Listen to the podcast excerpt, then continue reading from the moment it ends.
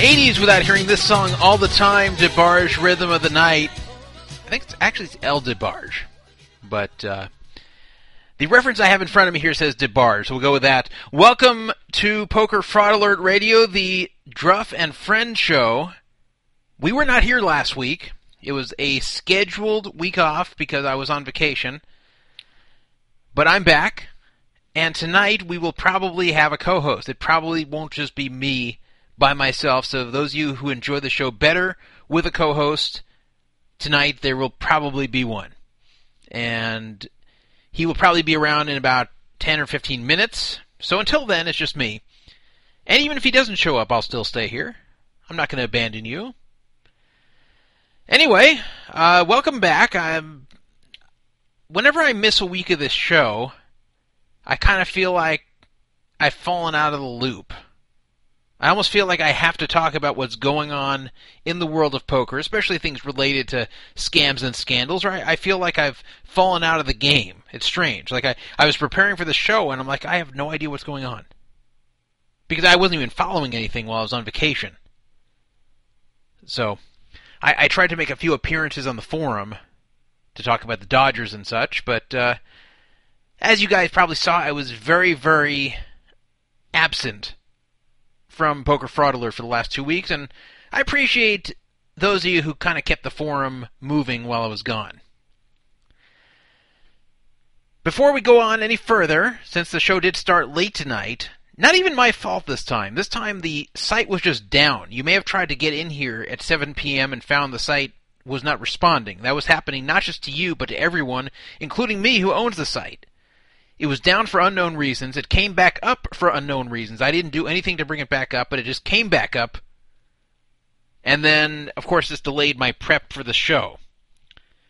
So uh, I was a little worried it would be down for hours while I was trying to figure it out, but it just came back up on its own.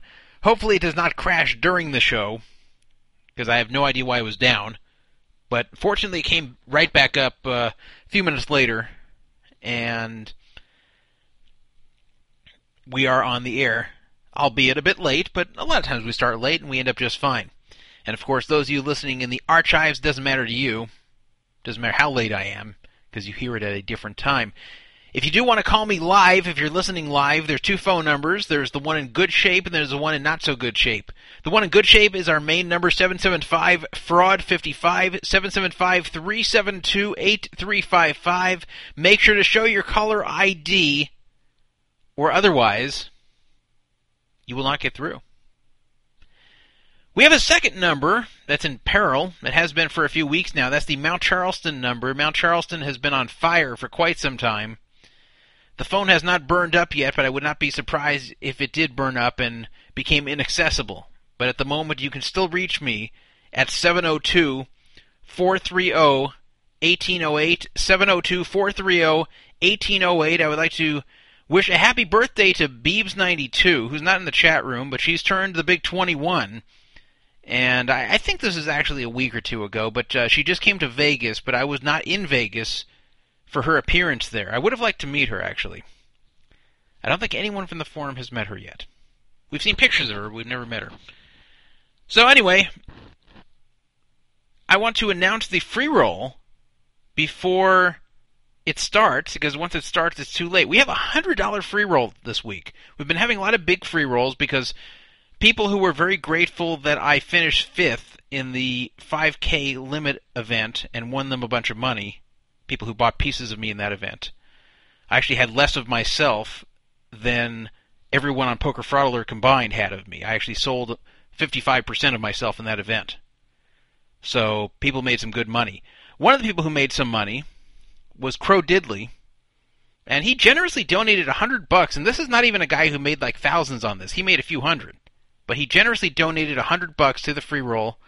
And this week we're using it. So thank you to Crow Diddley for the hundred dollars. Also a very good poster on the site. And uh, this is the way it's going to break down. It is a no limit hold'em tournament, as usual. 7:40 p.m. 13 minutes from now on the Poker Fraud Alert uh, No Fraud Online Poker Room. You can find that by scrolling up to the top, and you will see it.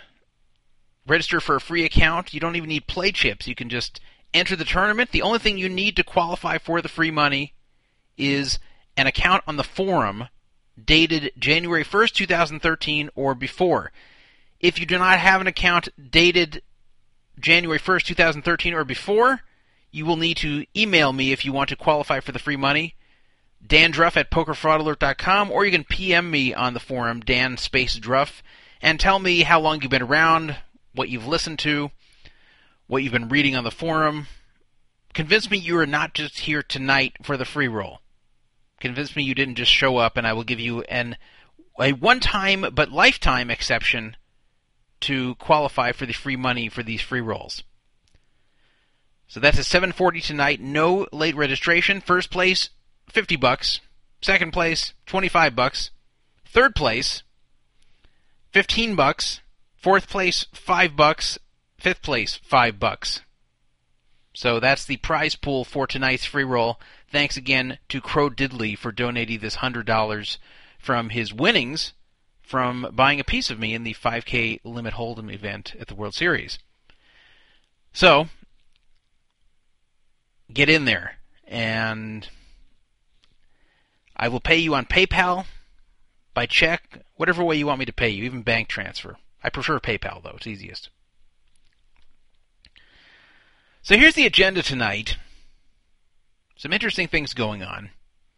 I didn't know after two weeks, you know, of not doing the show, I didn't know if we'd be overwhelmed with things to talk about or what, and we really aren't. It's actually kind of a slow time because the World Series just ended, so there's not as much poker news as normal.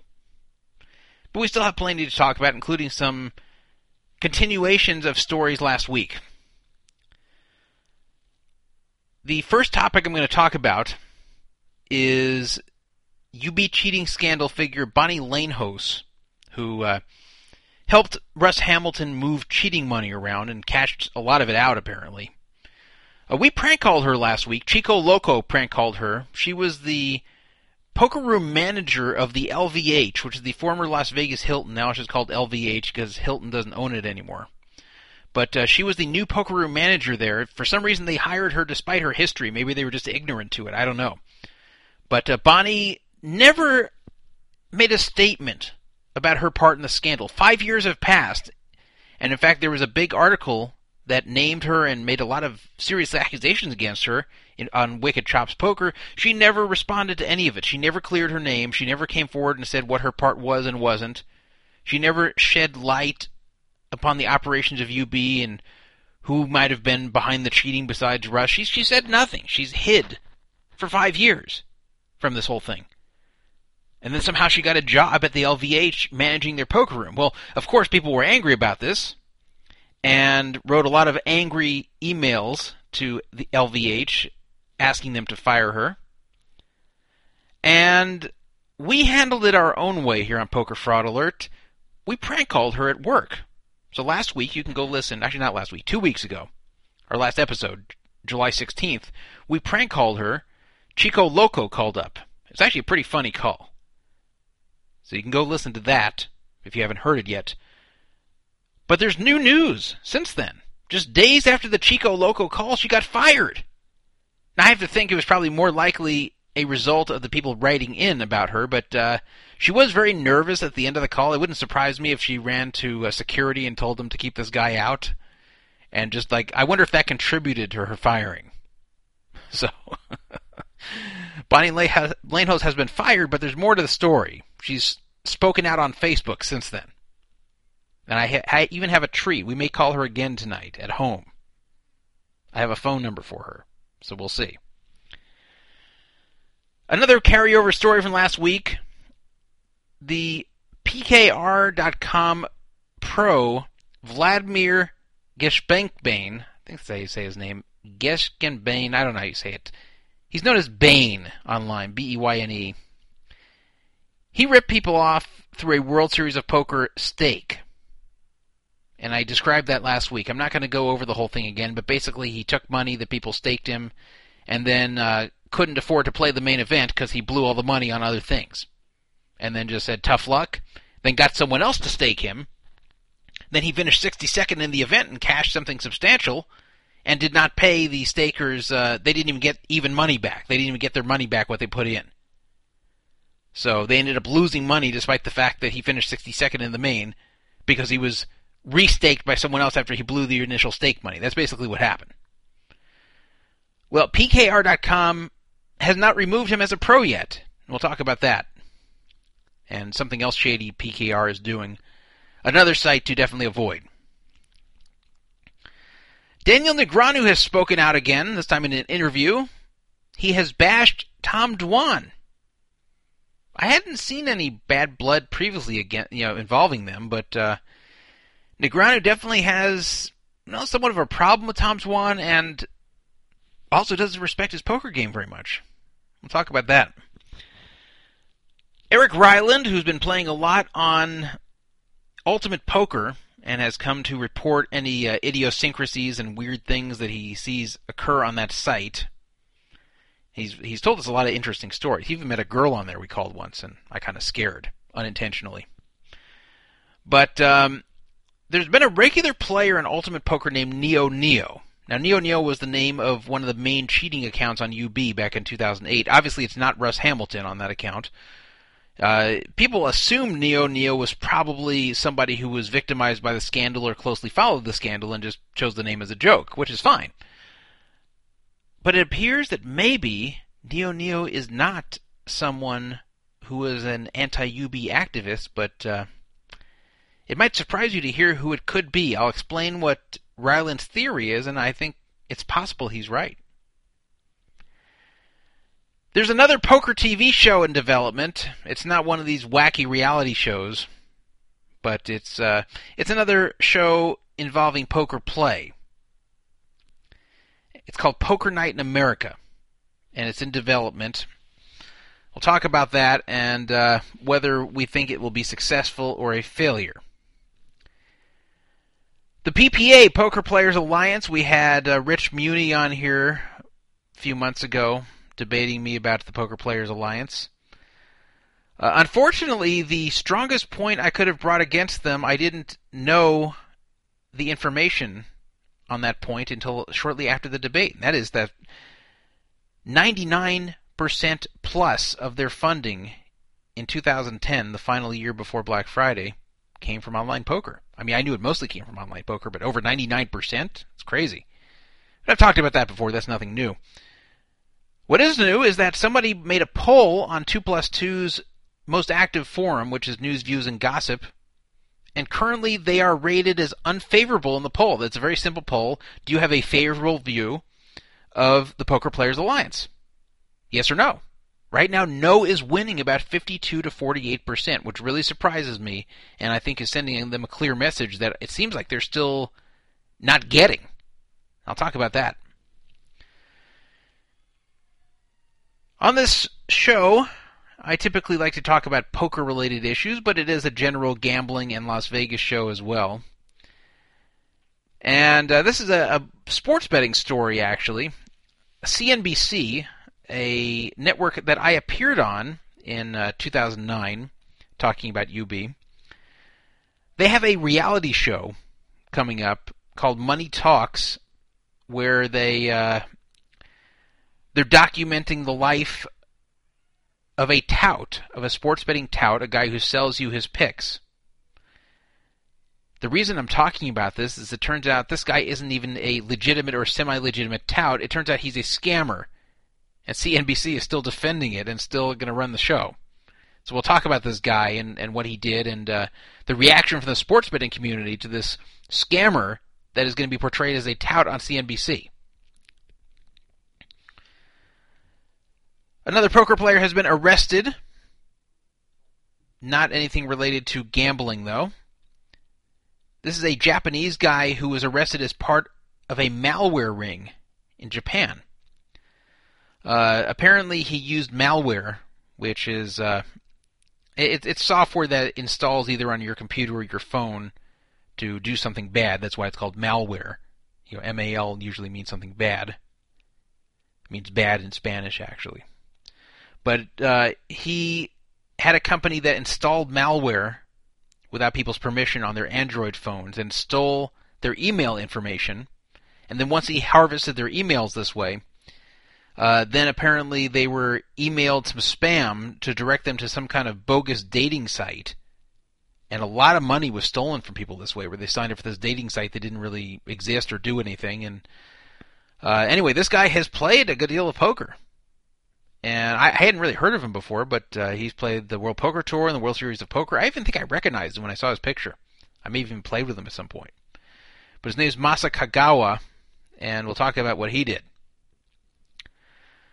Are you waiting for your full tilt money? You probably are. Maybe it's a lot, maybe it's a little. But uh, some people were thinking maybe in 2013 we're going to see our money. Nope. Payments are at least a year away, maybe more. We'll talk about that. Very, very, very slow process. Final topic, unless something else comes up. Remember the busts that occurred on the East Coast relating to a Russian gambling ring, a Russian mob gambling ring, which included both uh, underground poker rooms in New York and uh, East Coast sports betting that was done in many cases through well-known poker players such as Bill Edler and uh, Peter Feldman, Abe Mosseri, etc. A lot of people were arrested, including the names I just gave. Well, an interesting name has surfaced who has pled guilty to being involved in this gambling ring he faces up to five years in prison. This is actually an executive producer of a show on Showtime that, that had a successful first season and is going to be into its second season coming this year.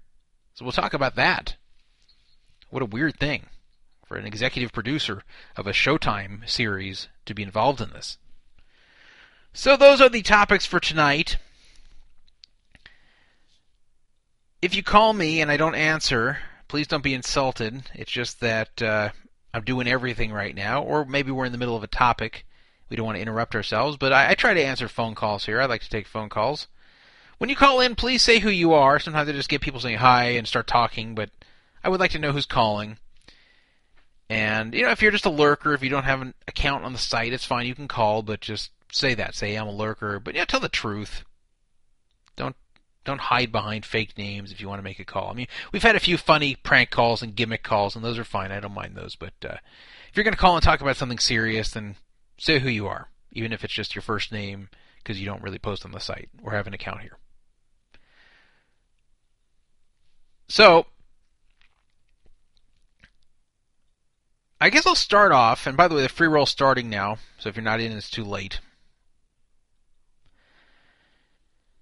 I guess I'll start off quickly and tell you about my trip.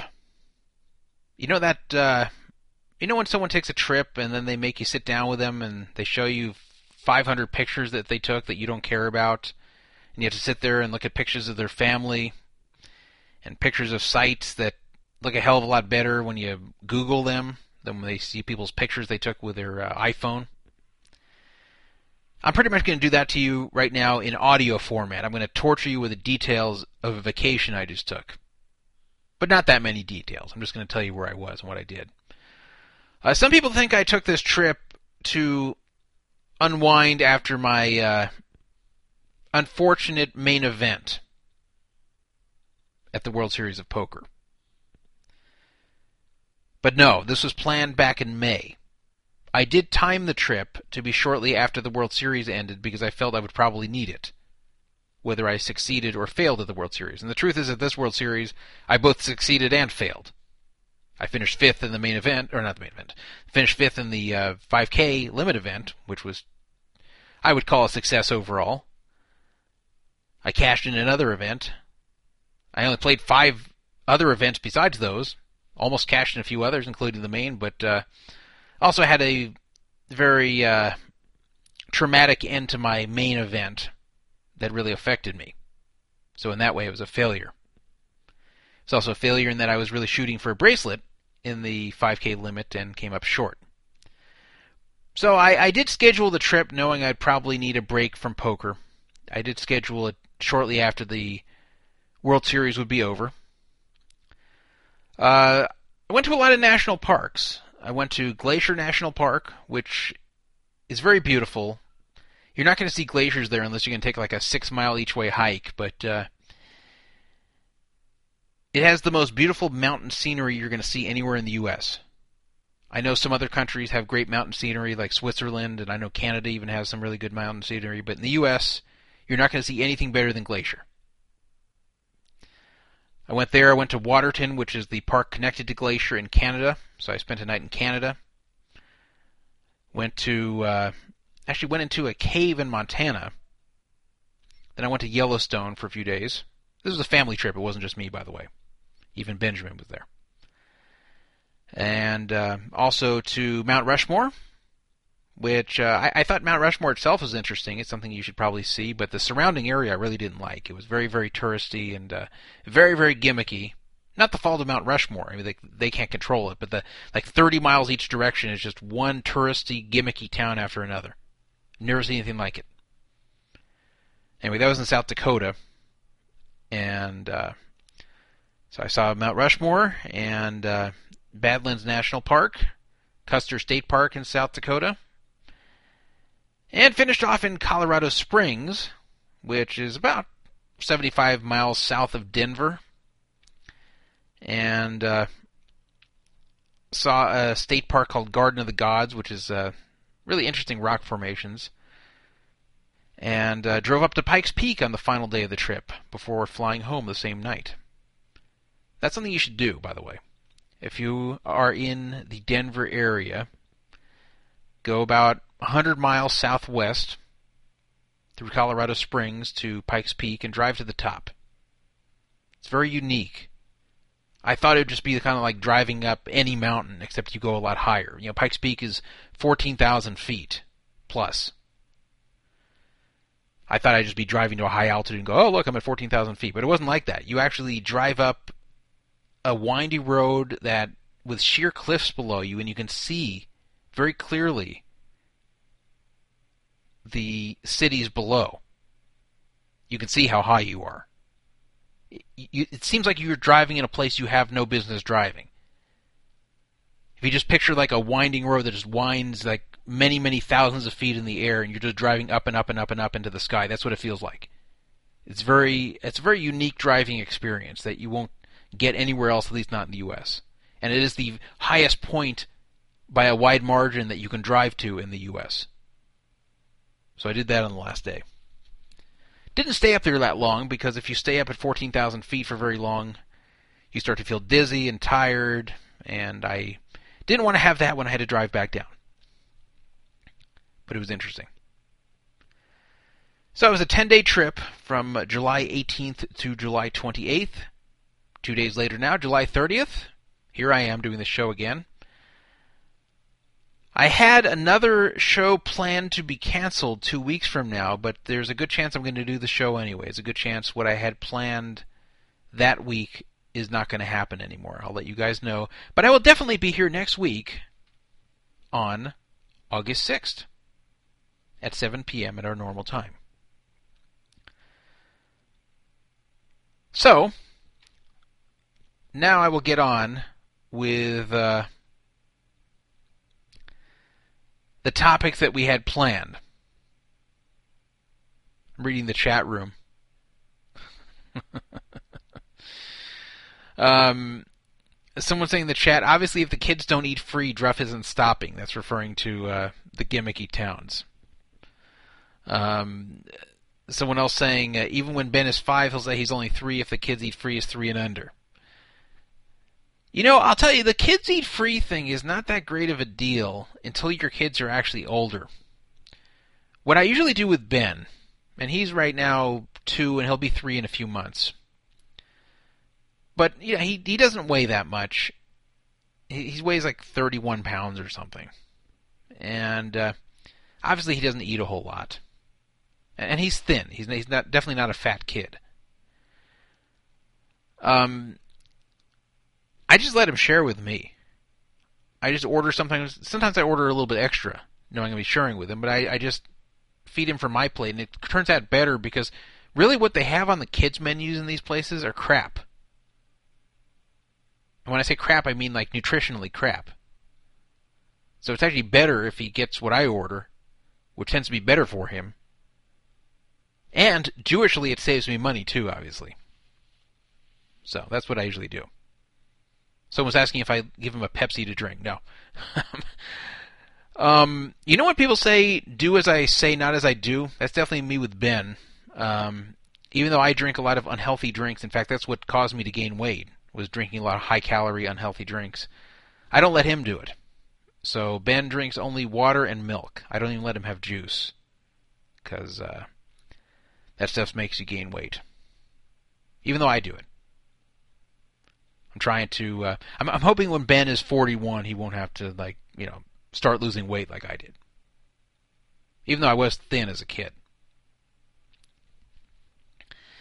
So, uh, moving on to our topics. I think I've talked too much about my family already.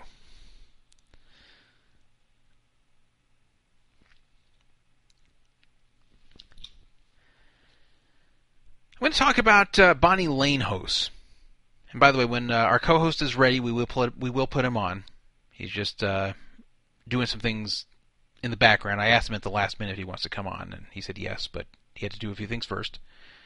Talk about Bonnie Lanehose. We called her, we called her up last week. Chico Loco called her while she was at work.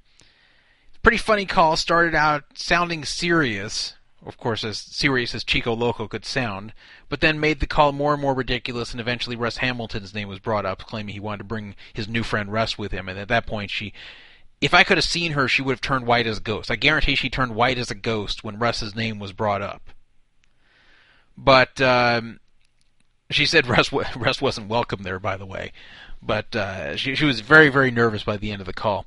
A few days later, I think it was on Friday, and the show was on Tuesday two weeks ago, she was fired. Now, she shouldn't have had the job in the first place. I really, really hope that this happens more often where people associated with the UB scandal are either fired from their new jobs or not hired in the first place, even better. Actually, I don't even mind that much if they're hired than fired because it kind of like creates emotional stress for them. That's worse than just not getting hired.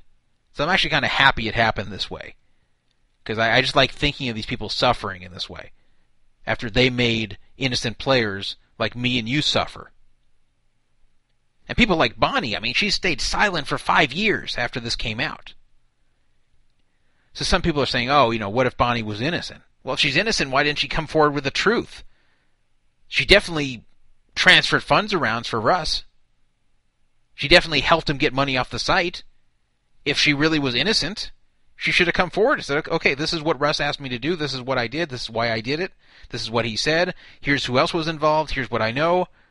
That's what an innocent person does. A guilty person just stays silent, hoping that they just don't go to prison for what they did. Hoping their reputation doesn't get harmed anymore for what they did. So there's definitely a reason she didn't explain herself until now. But when I say explain herself, you might say, well, she hasn't explained anything yet, has she? She just got a job at the LVH.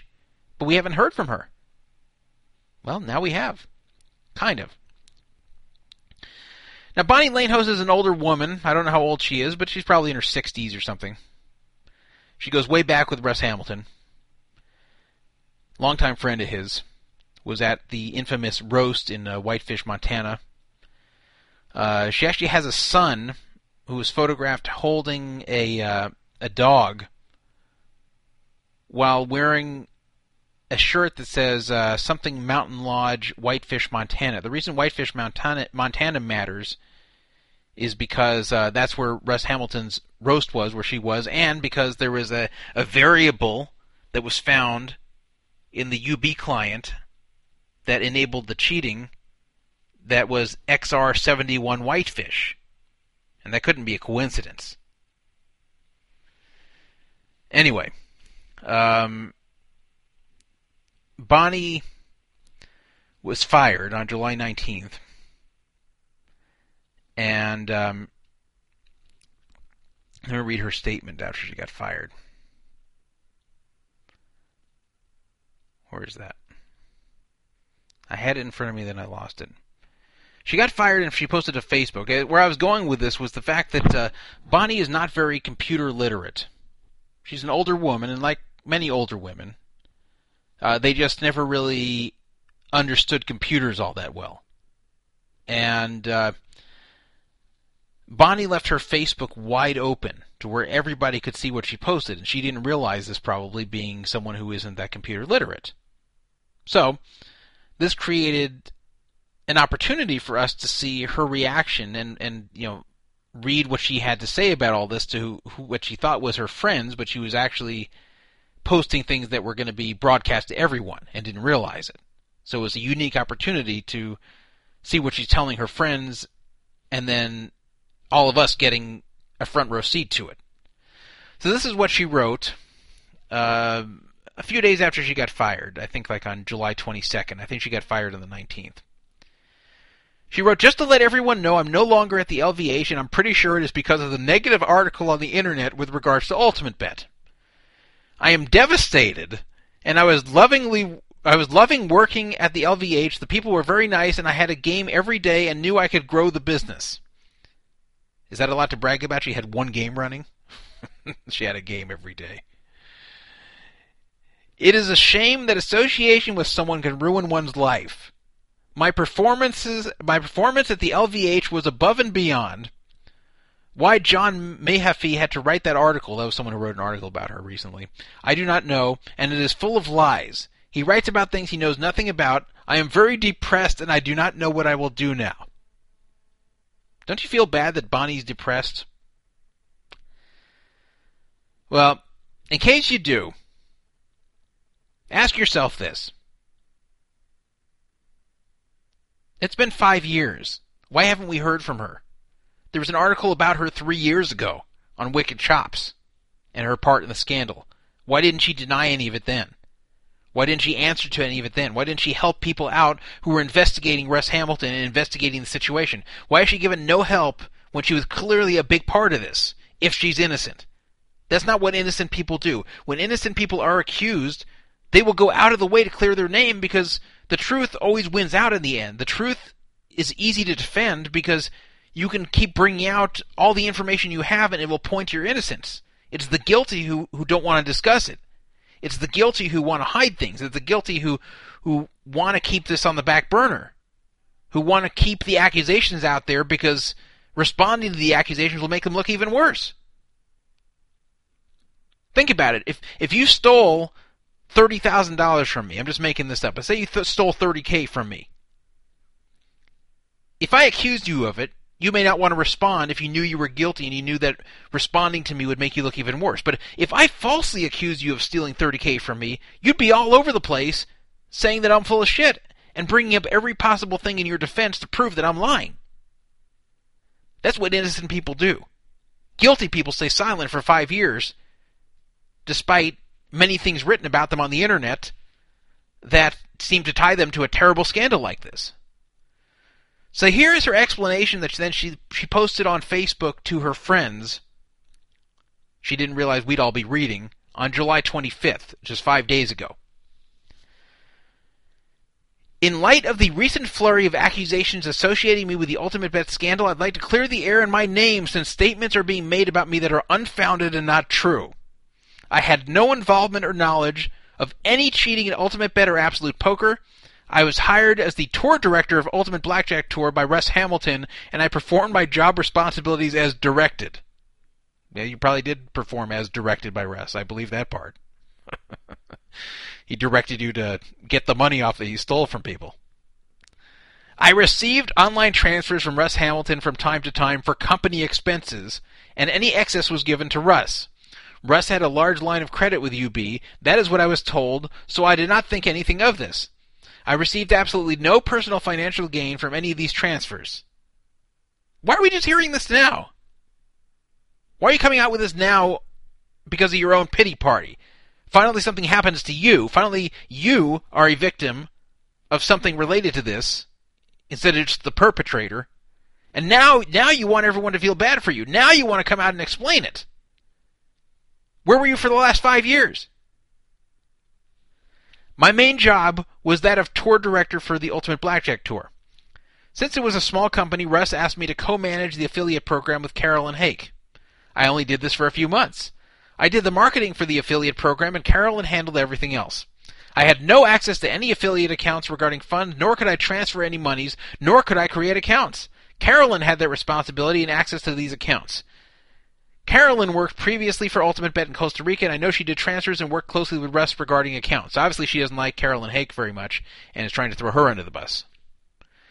The statement about me pocketing chips on Wicked, on Wicked Chops is completely ludicrous and unfounded. That was a statement on Wicked Chops, by the way, saying that she uh, was a tournament director in Aruba for the Aruba event that UB used to hold, and then was fired for allegedly pocketing tournament chips.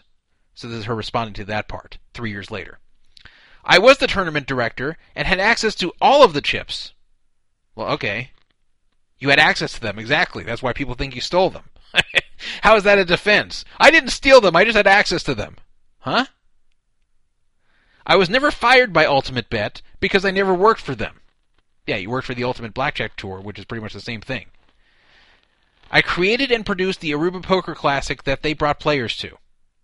Russ and I have not been tight for years, as people keep saying. I am very upset that he put me in this position.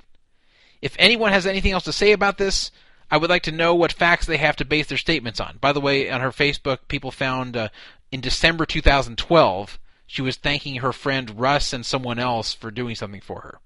Now, she didn't say Russ Hamilton, but what are the chances that it's a different Russ? I guess it could be, but Anyway, that's her explanation on Facebook to her friends. This was not a 2 plus 2 post. This wasn't for the public. This was for her friends to read. And then it got out to everyone because she didn't protect her Facebook account. So people posted it on 2 plus 2, and 11 Grover, Scott Bell, we've had on the show before, he's done a lot of research on this already, so he had a rebuttal already.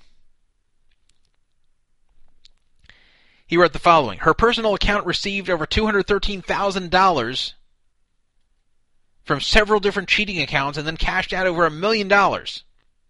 Not a company account, not an affiliate account, because that's what she claimed, that she was doing this for company accounts. That she personally cashed out over a million, Scott Bell is saying. Her husband, who still puts in time in Russ golf foursome, saying that, you know, Carolyn, uh, not Carolyn, uh, that Bonnie's husband still golfs with Russ, had three different accounts that funded cheating screen names prior to them going on player raping missions. These are facts that have been conveyed directly to Miss Lanehouse without a plausible explanation. Saying your boss asks you to launder money and evade taxes in repatriating foreign funds doesn't really clear your name, especially when he doesn't ever withdraw into his own accounts. And then he posted some records. Bonnie Lanehouse's account was created on uh, June 25th, 2002 deposited 80k or so, lost money, lost about 27k at the tables. So that should leave her with uh, 53k, right? You deposit 80, you lose 27. That should leave you with 53k to withdraw. How much did Bonnie withdraw? One million dollars. That's right. That's what she withdrew. Actually, more. One million twenty-eight thousand five hundred fifty-five dollars. Isn't that strange? Withdrawing 1 million bucks when you deposited 80k and lost? Hey, I'd like to do that. Whenever I deposited and lost money on poker sites, I either went bust or uh, I withdrew less than I deposited. I would love to deposit 80, lose, and withdraw a million. Pretty sweet. She received transfers from various cheating accounts. The infamous Sleepless account sent her 2K. Headcase 01 sent her 1700. Squeezed sent her 50k. The Shack Tack account sent her 2500. Let's Patty sent her 90k. These are all account- accounts that were confirmed cheaters. Uh, 21 sent her 10k. Doomy sent her 20k. Ben's Me sent her 30k. The infamous NioNio sent her $1,700.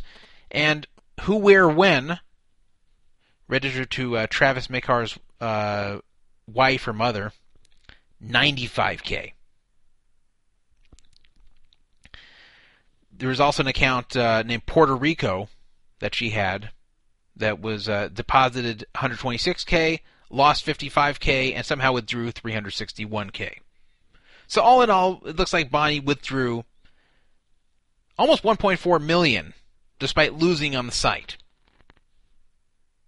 So this wasn't just used to pay company expenses. It is true that uh, some of the cheating money was used to pay UB expenses. You know, you heard that on those uh, Russ Hamilton tapes we played on the show a few months ago. But that's not what was going on here. So um, here's some other interesting information posted by Scott Bell. Miss Lanehost listed a Makar-owned address as her primary house in Las Vegas during the scam, though at one point she also lived in Florida. The details are not concrete, but she acted as a financial overseer for a large investment in a floating casino called the Mardi Gras Queen. The captain said he recalled Lanehost represented Russ Hamilton in the venture. The boat never succeeded as employers as employees and investors were swindled of the seed money. So another scam that she was somehow tied to, representing Russ. Um, and then there was one of the uh, one of the accounts that was used as a cheater, the uh, Do Me account that sent her 20k registered to a person named Thomas King. It had a, a couple of naming coincidences to where um, uh, the individual Thomas King is actually fictitious, and the address is listed as 301 Appleton in Miami as its address. Well, coincidentally, Miss Lanehose, or Ms. Lanehose, shall I say, is from a little town just north of Appleton, Wisconsin and listed Appleton actually as her address for several years. And she also lived in Miami at one point. So isn't that interesting that one of the cheating accounts has a fake address listed as 301 Appleton in Miami, and she lived just north of Appleton, Wisconsin, and also in Miami at one point? That's some coincidence, isn't it, Bonnie? So, um, Scott Bell wrote, "Isn't it isn't helpful for Lanehost to finally raise her head only after the scandal personally affects her, and then offer no contrition, but instead seek, seek sympathy from the community who she assisted in hurting. The time has come for truth, and she isn't helping. Exactly. Um, she's not telling the truth. She's not exposing things that Russ did. She's not exposing exactly what her part of it was. She's not giving us any useful information about the scandal." She's just making excuses and asking for sympathy after she got fired for a job that should have never hired her in the first place because of the things she has done. So, can't feel sorry for Bar- Bonnie Lanehouse. Now, I mentioned that we had a phone number for her. We called her last week at uh, her work. Chico Loco called her. And uh, we talked to her at the LVH, and Chico Loco pretended to be asking questions about coming down there, whether he'd be allowed to play. But she also stupidly posted to Facebook information about an upcoming home game she's going to be running, including her address and phone number. So let me let me get that here. Where is that? I should have this ready, but you know I always produce the show while I'm doing the show. Here we are. Um, this is what she posted. Hello to my poker playing friends. Well, it is time for some sit and goes, so here is the deal. Saturday, August 25th at 2 p.m., no limit, hold'em, $110 buy-in, 100 to the prize pool, 10 for the dealer. Saturday, August 25th at 7 p.m., horse, 110 buy-in, same thing. Location, Bonnie's house. And then she gave her address and phone number. Please, please feel free to invite your friends. But you must RSVP and receive a confirmation from me to secure your spot. Please be specific if you're playing both or which one you are playing. Remember, there's two events here. It will be on a first come, first come first serve basis. Snacks and sodas supplied. Pizzas at 6 p.m. for those who want to play both events. So you even get free pizza. Sounds like a great deal. No word on whether people can see your hole cards at these events. Looking for a fun Saturday with friends, football will be on so you can keep an eye on your favorite football team and play poker. So, uh, I don't know if this is from last year or from this year. Let's look at the dates. Let's see if August 25th is a Saturday. No, it's a Sunday. I guess it was last year. I, I was going to call up an RSVP, but that'll sound a little bit stupid if it's from last year. But uh, we'll see if this phone number is still good. We'll have Colonel call up and say that he played last year. Or maybe not that he played, but his friend played. And uh, and we'll see if she is going to be holding any more home games. And then we'll put on our co-host.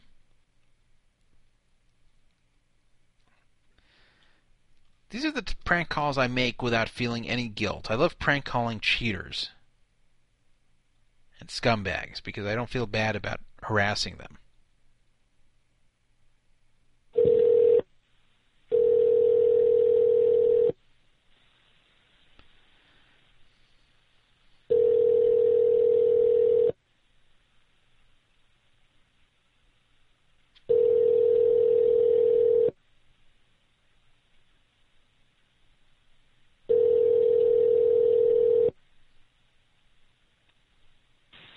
Hello, this is Bonnie. Please leave your name, number, and a brief message, and I'll call you back as soon as possible. Have a great day. Thanks for calling. All right, we're not going to leave a message. We'll try this next week, maybe even later in the show. But that is her home phone number. I look forward to reaching her. Well, another person I look forward to reaching is our co-host, and hopefully he will answer. And here he is. Welcome to the Hey. co-host. Hey, what's up? This is uh, China Maniac, and uh, welcome back to the show. I know you were gone for a few weeks here, but uh, glad to have you back on here. Yeah, glad to be back on. Just uh, starting to get back into a groove after uh, getting back from the series. Things getting back to normal, so I'm ready to start doing some radio again. Yeah. How's everything going tonight? Yeah, so oh, it's going fine. Uh, someone just in the chat room said I should leave a message. Don't waste the opportunity. I, I don't think leaving a message is an opportunity because uh, she can't respond. I mean, yeah, it'll be kind of funny when she receives it, but we won't hear, hear her reaction. So, I mean, I could I could leave a message off the air, but I'm not going Yes. to. I might as well just try to reach her. Is this about Bonnie? I saw some of the chat. I didn't have the radio. Yeah, yeah, on. it was about Bonnie. Yeah, we we just I just tried to call her. She she had a home game last year and stupidly posted her address and phone number up on her Facebook and left it open to everyone. Oh wow. So, so the colonel was trying to call up and ask her if there's a home game this year. But Right. uh, we didn't reach her. yeah, didn't didn't she also? She denied. Um, she denied talking to Russ anymore, but then it was found out that her husband's really good friends with him or something. Yeah, yeah. Her husband golfs with him, and she posted on Facebook in December, like thanking her good friend Russ for something or other.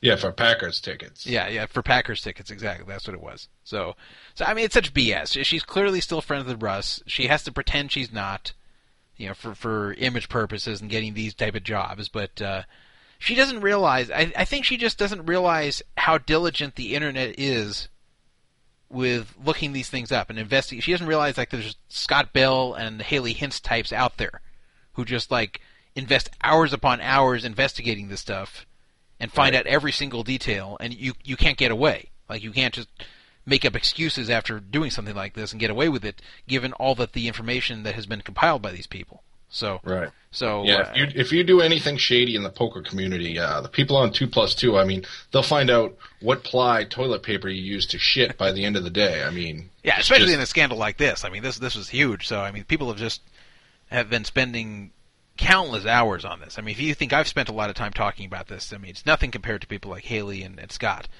So uh, anyway, So what, what what happened with that room? That room got shut down already, didn't it? well, it, they they shut it shut itself down.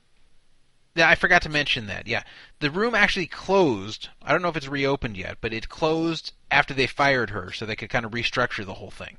So Right. they, they they fired her and said we're closing the room. Now, from her own Facebook message about the situation, she said I had a game going every day. Well, that's not a lot to brag about in a poker room that you have a game going, especially in Las Vegas.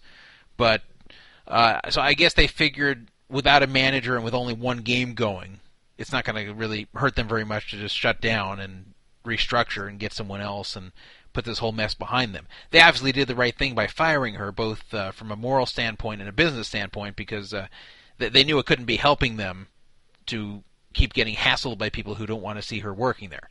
So, anyway, um,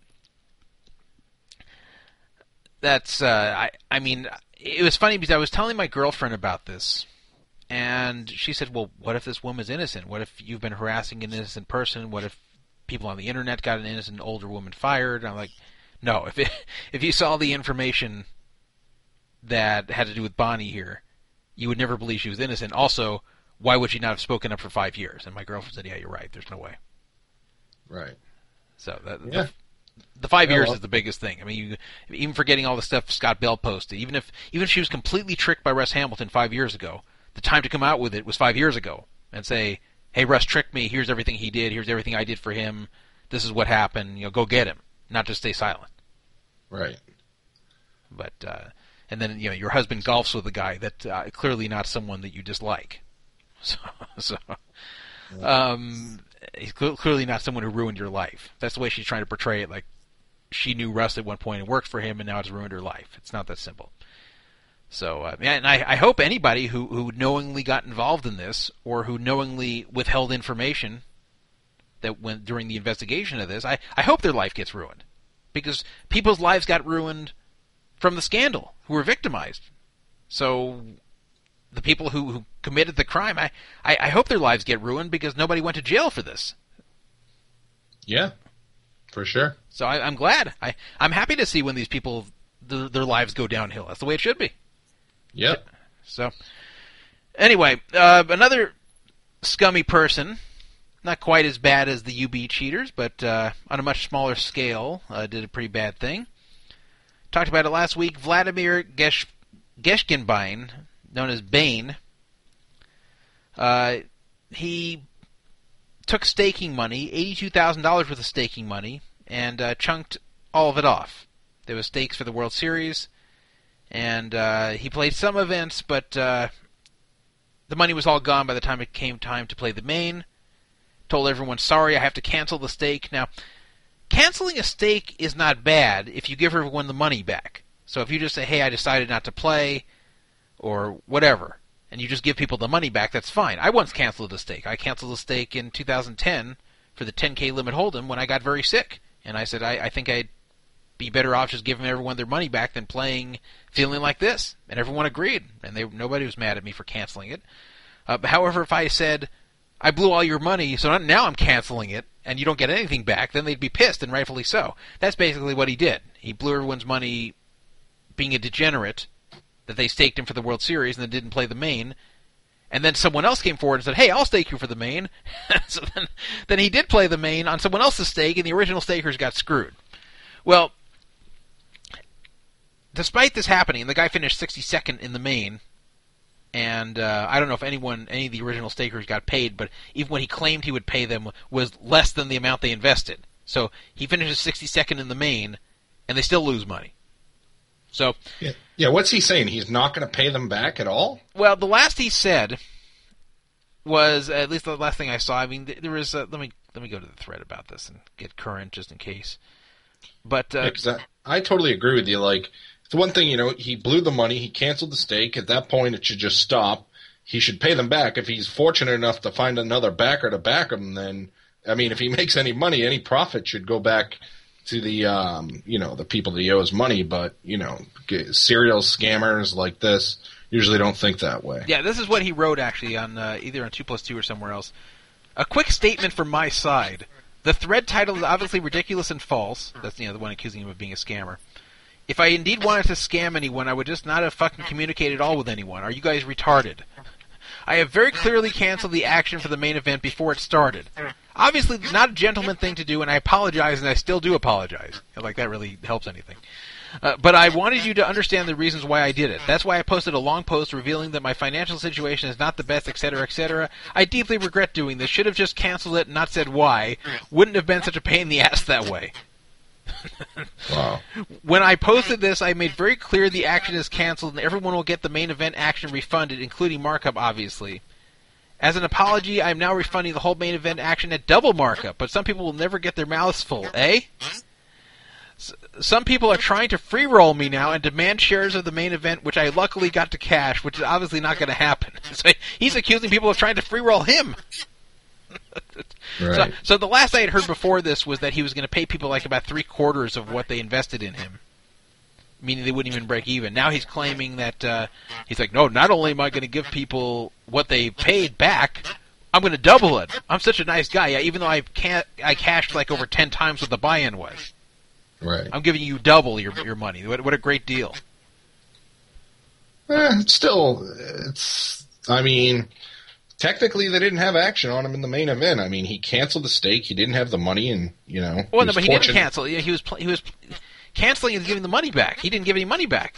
I know, but w- what is he supposed to do when someone else comes forward and says, you know, I'll stake you for the main? I mean, do, do you think that their action should be put back on, even though he's broken? somebody else is staking him now? Well, we I talked about this last week. Um, obviously, the first priority has to come to the new staker, or the new staker just wouldn't do it. So Right. I, I don't say that, I'm not saying the new staker should not get what was agreed upon. However, every penny beyond that should go to the, to the original backers. He shouldn't right, keep any of it. You mean like their like what they would have cashed in the main event too? I, I, I think what they what he should do is um, Because I mean, what if he busted the main event? Would they take the ten thousand off? I mean, you know, you know what I'm saying? Like, it's got to work one way or the other. Like, either he's got to be, either he's got to be. Well, no, You know- if, if if they have action, then yes, but uh, Yeah. or, or come up with some But I'm kind saying of he, he agreement. but- canceled the action though, right? But but it wasn't canceled because he um, if he canceled it and, and promised to pay everyone back in full and had a, a real plan to do so, Right. fine. But they didn't know if they'd ever get the money out of him because he was busto. right. But um, so he's saying that that was his point. Hey, I canceled it. All I really owe you back is uh, is, is what you invested. But the thing is, they didn't have a guarantee they're getting it back. It's it's not like when I canceled it because I got sick and uh, people knew I'm paying them. Right. Um, Yeah. See, I still, I not that I take his side, but I still think that that's the right thing to do. I mean, he canceled it, Now, even though he didn't have the money. He still wouldn't have played if someone else didn't come to come forward to stake him. So, I mean, they should obviously get whatever they invested in him back for that event. But I don't think any of the original stakers should profit off of what he made in the event. But the money that he did profit should be should go to pay them back whatever his stake was before he went to play the main event. That's just the way I see it. But I mean, Yeah, see, I, I don't agree. I think that uh, when when when you have when people have backed you for that event, um, you shouldn't be able to just cancel and, and and switch to someone else. That that right there is very scummy to do. And, and if you, the reason you did it is because you stole the original staker's money. right? Uh, it's it's not like he got sick, canceled it in the last minute, felt better, and couldn't couldn't contact the original stakers and got Right. someone else to back him. Then I then I agree they don't deserve anything. Then it just got canceled. Right. Here he, he canceled it because he stole the money and lost it.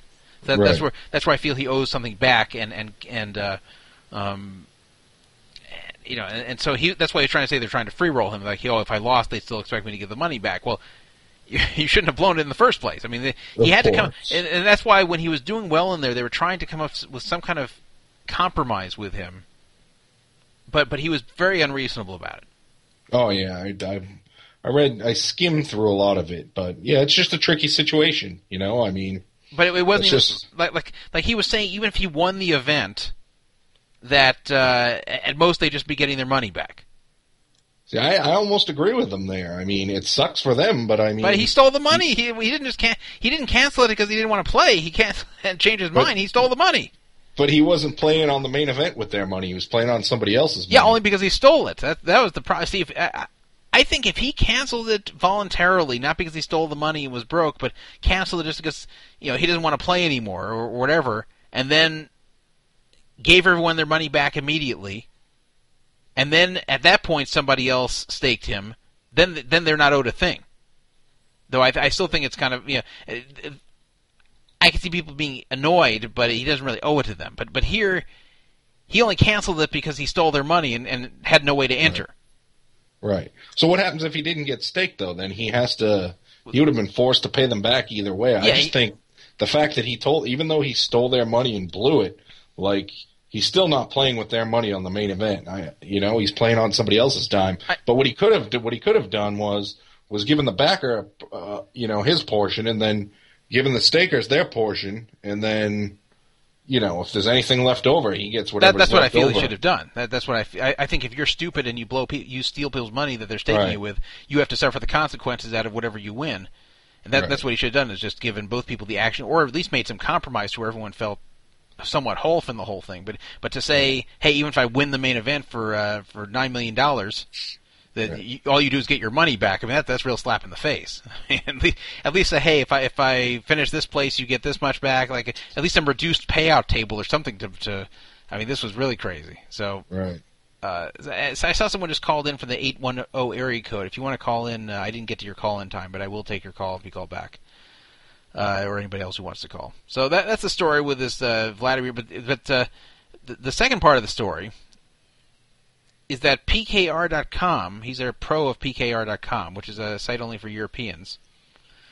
Uh, they have not dropped him as a pro after all this, which, which I think is really crappy because uh, he had a blog on their own site about this whole stake. Then he ends up stealing the money and, and blowing it, creating this huge controversy. And they keep him. At this point, they, they- he made himself look so bad.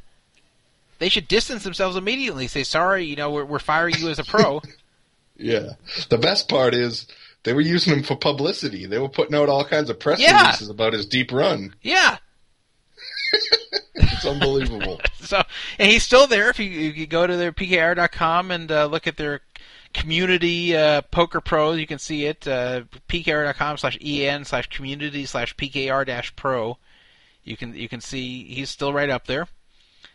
And uh, and then somebody else posted that PKR is doing something else shady, not related to him. That uh, they're screwing their affiliates too. I, I guess the story just came out that PKR is um, is demanding you keep bringing them new players, and if you don't, then they're retroactively taking away your commission you were making from previous people you brought. So here you were told, you know, you bring such and such player, this will be the commission you get for for life from this player, from whatever they rake. Right. So you do that, and then later on they go, you know what? We don't like the fact that you only brought us three grinders, you know, last year and haven't done anything since then. So, so even though these players are still raking, and thanks for that, but uh, since you're not bringing anyone new, we're, we're reducing your commission on those players. Yeah, that's ridiculous. I mean, if they want to say future players get less commission, fine. That, that's for the future, but it's going forward. But they're actually bringing back your. Uh, they're actually reducing the commission on previous players you've brought, and if you don't bring in anybody for six months, they just take away your commission. Wow. So you could have like some massive grinder on there who's just playing all day and all night, just raking huge. And if you can't bring them someone new in six months, they take him away from you and pay you nothing. Unbelievable. So this is obviously not a very honest company, and uh, I, I don't suggest. I suggest anyone who plays there just doesn't play because it's not just out of principle not to play on these sites. So that's a good reason to quit, also. But if they screwed others, they're probably going to screw you eventually too. It's uh, once they're showing their character to be this way, to keep him as a pro and keep promoting his deep run, despite what he did to cheating stakers, and then they're screwing their affiliates. They're going to screw you next as a player. So Right. it, was like what I said to the people who kept playing on UB during the scandal. Like, uh, you know, uh, when when they ultimately got cheated, not only didn't I feel bad for them, I, I was kind of glad. Like I, I'm not glad to see people losing money there who didn't know, like casual players who had no clue. But anyone who got screwed by UB stealing all the money and running off on Black Friday, um, I don't feel bad for those people. In fact, I'm happy it happened to them because uh, the people who who didn't continue playing there, like me, we left a lot of money on the table from Fish as as a statement against the site that that cheated all of us, that cheated our community, and the ones who kept playing greedily, well, they they not only took a big risk that they would get victimized again, which they did, but they were really slapping the community in the face by uh, by keeping the site going. And I, I always got excuses from people. Oh, you know, I, I'm getting such high rake back. I'm actually not paying any rake there, and uh, oh, I'm beating all their fish and killing their action. I'm actually hurting them. No, you're not, because when you're sitting there waiting for fish to sit, you're acting as an unpaid prop. That, that's what you're doing. Uh, uh, fish don't want to come to a site and see zero zero zero zero zero zero zero as far as you know who's playing and have to sit and wait for a game. Fish want to sit down and play immediately. That's why I always advise don't go play anyone who's just sitting there by themselves because they're typically good. Yeah, it's either a bot or it's probably like a, a world class heads up player or something close to that. Yeah, yeah. So so that's the reason that if you sit there and wait for players to sit with you, you're actually doing the site a favor. They need people like you. So anyway, Yeah, I, I, I've heard of some sites like uh, affiliate commission where if you only bring in like low level amount of action, they'll only give you a very tiny percent, and the only way you'll get like a you know whatever most sites would pay would be to get like twenty to thirty thousand dollars worth of rate per month, but. You know, some of these sites are they're right up front with it about that, but changing it in the middle, very shady. Yeah, very changing the rules all of a sudden, taking back what you know, what's rightfully, what should be rightfully yours, and uh, one other thing on another note, I heard card uh who was it? Card runners. I heard they they dropped their affiliate program recently. I don't know if they pulled all future commissions for um, any of their signups, but uh, that's something uh, I'll have to look into, and you know maybe we can bring that as up as a topic. Nothing shady going on there, but I heard they they dumped their affiliate program as a lot of sites have been lately. So yeah, that's just, crazy. uh, so yeah, uh, I haven't heard about that one, but yeah, I mean it's it's terrible to to ever pull back anything you've promised people right. is just uh, really awful. So uh, anyway, uh, let's move on to the next topic here. Uh, where where's my agenda? Here we are. Daniel Negreanu has opened his mouth again. He likes to talk. He likes to make uh, outspoken sorts of commentary. Sometimes it's comments I completely agree with, like stuff about UB and sometimes stuff about the World Series. You know, a lot of times he says some good things that needed to be said and other people won't say. And sometimes he says things that I think either embarrass him or you know, where he embarrasses himself or just says things I flat don't agree with. And uh, you know, recently he's been involved in that whole choice center thing, which I think is kind of weird. I mean, it's his own choice if he wants to get into it, but um, I, I think Negreanu is basically a good guy, and I don't think he's shady at all.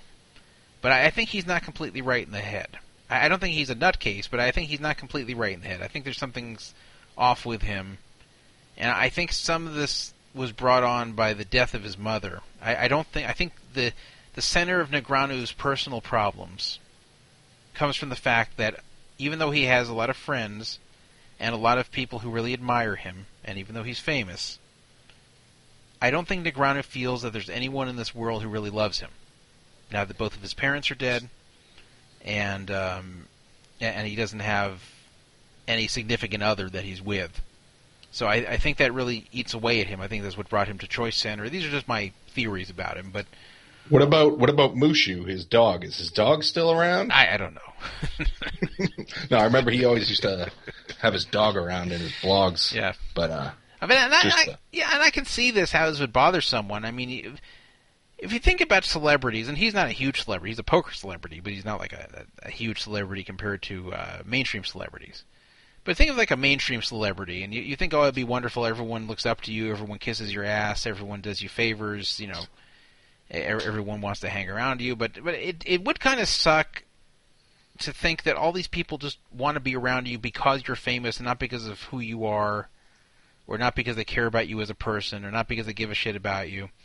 And uh, you know, it, it can be tough if you think that you have all these people surrounding you, all these people who want to be around you, but nobody who really cares about you. And uh, and, and when you lose your family and you lose people you know or work close to you and really did care about you, and then you all you're left with is all all these admirers, but people who don't necessarily care about you as a person, it, it can affect you.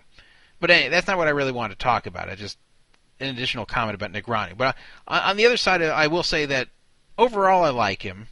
Overall, I, I think he's a good ambassador for poker. He treats his fans very well. I've seen him at the World Series, and he's very interactive with his fans. And um, and and he's spoken out about a lot of things like UB that a lot of the other mainstream top pros won't do.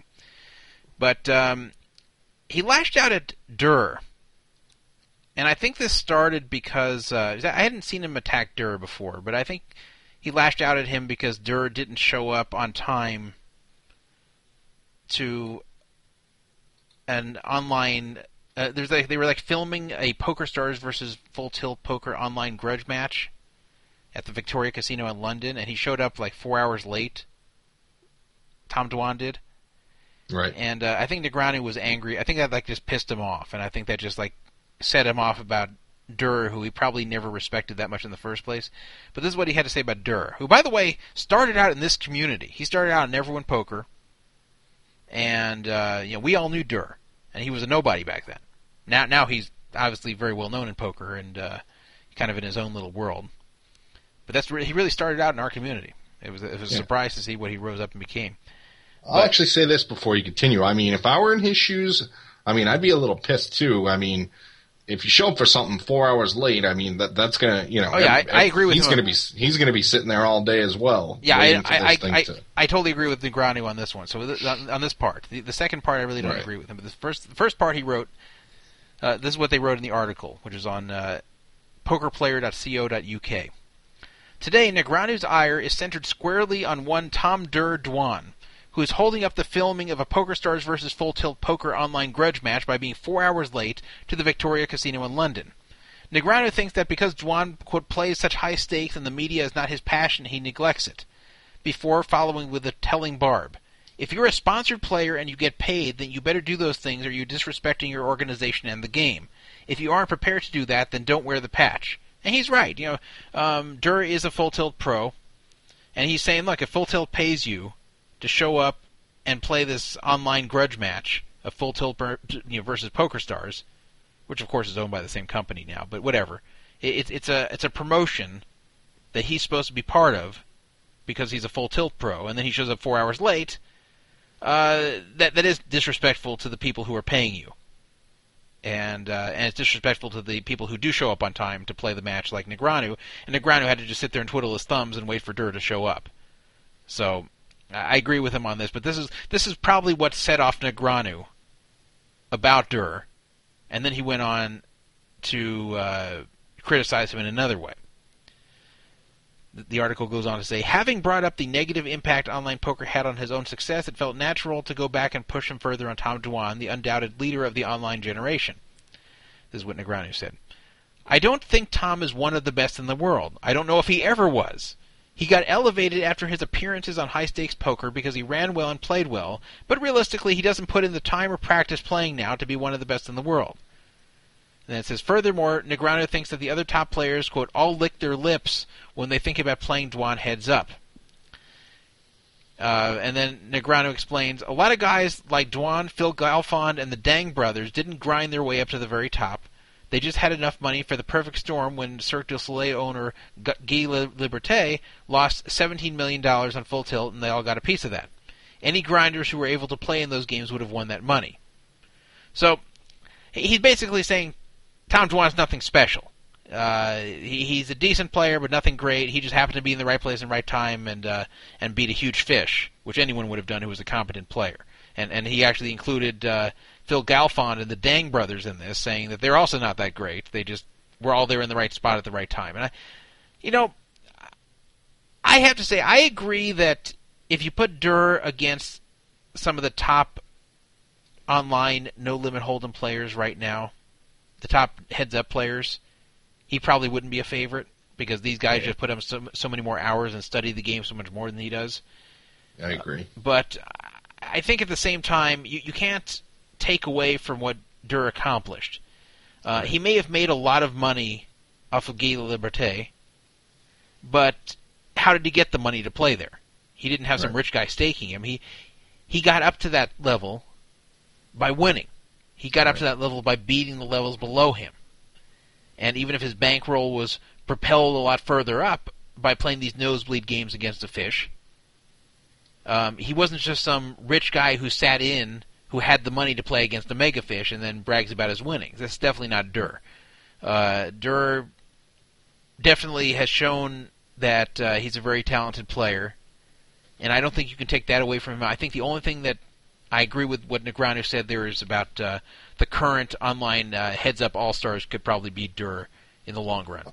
I'm sure they could, like Ike Haxton, maybe Phil Galfond, a couple others. But I mean, at the same time, I think Dwan. I read yesterday that like one of those Dang brothers is up like one or two million this year playing No Limit Online, and Dwan himself's up a million playing online in like very very little action because he's playing in those big Macau games. And then at the same time, of course, I mean that would be like saying that you know Phil Ivey isn't one of the the top live players because he beat Andy, you know, he beat Andy Beal for like 30 million or whatever it was. But I mean, to get to that point to play those stakes, you, you have to grind pretty hard and, you know, obviously owning full tilt would be, you know, would give them a bankroll to play in that game when they played that huge, whatever it was, 100, 200,000 limit hold'em. But, um, you know, you, in order to play, play the highest stakes to, beat the fish. I mean, that's a unique skill in itself just to get that far. Yeah, you know? yeah, and, he, and he even included Galfond in this. I mean, like he's not even saying like, uh, oh, D- Durr's not as good as Galfond. He's saying, he's saying Galfond's not that good either. I mean, I I, I think Negreanu to some degree resents the younger players for uh, stealing some of his thunder. You know, when people talk about the greats in poker now, now they talk about people like Phil Galfond, not necessarily Negreanu anymore, who's more of like a personality rather than uh, seen as as one of the real greats in the game, and I think that bothers him. So I'm sure that contributes to, and I'm, I, and obviously he was angry at Durr personally for showing up late, which I understand.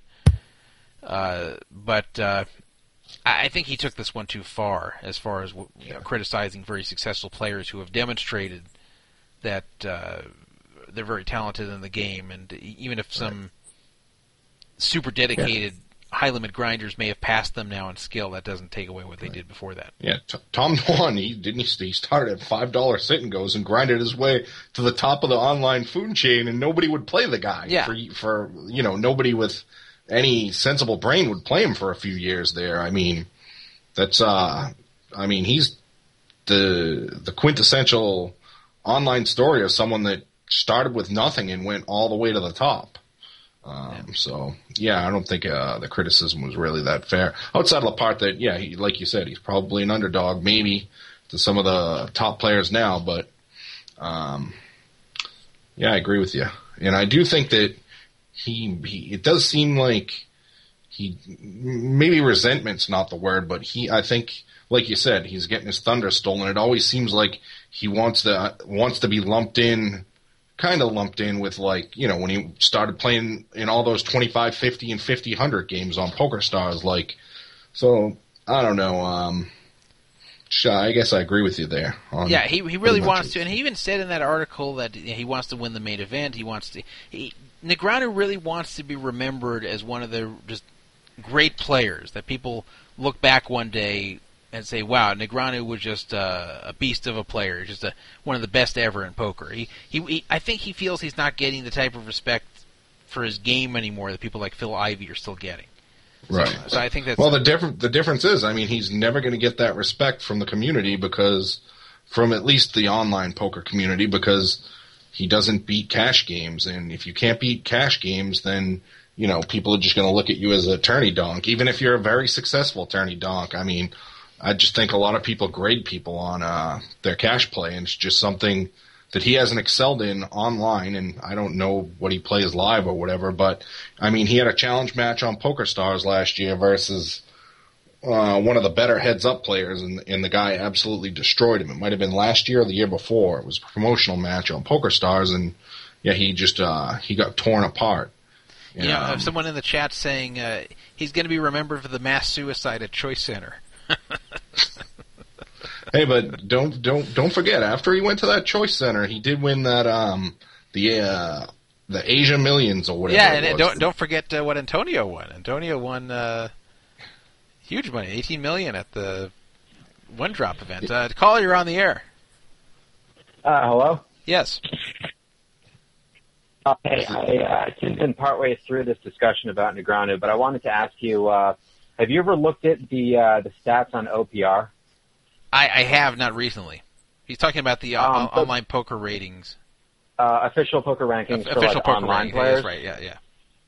Um, have you have you looked at the difference between the winnings listed and the profits? Because at least it used to show profits Now it doesn't show for Poker Stars unless they opt in, but it used to. You can still see it for Full Tilt players, um, but it, it, like it gives a lot of detailed info on like, you know, you'll see someone has like two million in cashes, but their profits are maybe like three hundred thousand. Right. Um, I, what I'm getting at is like Negreanu is one of the top uh, like tournament uh, money leaders on that list or whatever, but um, I, I'm just curious, like how much. Uh, wait, hold on one sec. Um, How much uh, profit yeah, did he make? ask. asking? uh, it's like, do you think he's actually a profitable tournament player? I, I think he probably is, but of course, uh, it's not what it shows. Like you look at uh, the Hendon Mob results, and he's got what, like like ten million dollars or whatever listed for his uh, lifetime tournament Yeah. winnings. Uh, no, he's not up ten million dollars or anywhere near that in tournaments, and and that's that's the problem with these things. Is they just list uh, cashes and not buy-ins. And Right. Um, did you see the picture that he posted on Twitter? no, Uh, it's for 2013 tournaments. I think he's cashed in 1.8 million, um, but his buy-ins are about 900,000. oh, I did hear about that. I didn't see it, but I heard about it. Yeah. Um, I, I- didn't realize he was, you know, putting up that much in buy-ins, and it's really got me to start thinking that. I mean, look at how long his career is, and you know what his, uh, you know, even though he is like a number three, you know, all-time leader on that list. Uh, I don't really know how profitable he is, and after Oh, you yeah, factor in the, the, the, the millions that he's lost just on the televised cash games, I mean, the guy is like a you know a borderline fraud. Well, But you, well, I Well, wouldn't call him a borderline fraud. I mean, I'm sure he's a profitable tournament player overall, but um, at the same time, you know, it it really doesn't matter because Poker Stars. I mean, I heard his contract is astronomical with Poker Stars. So I mean, Oh yeah. As long as he's getting money from them to play, it really doesn't matter if he's profitable or not. by the way, who, who is this calling in? What, what is your name? Uh, I'd prefer not to say. All right, we have all these anonymous callers. Look, the, the the point is with uh, with Negreanu is that I, I do think it's very possible that uh, his tournament winnings, when you subtract the buy-ins, and especially when you subtract whatever expenses that he had to put into uh, going to all these places to play, uh, is nowhere near what people would think it is. And Uh, I, I completely agree with that and what you said before. I just think that it's even worse than probably you guys would guess. I mean, It might know, be. why why is why is Negreanu you know famous? It's it's all because of the 2004 Player of the Year, which was probably one of the easiest years to make money in tournament poker.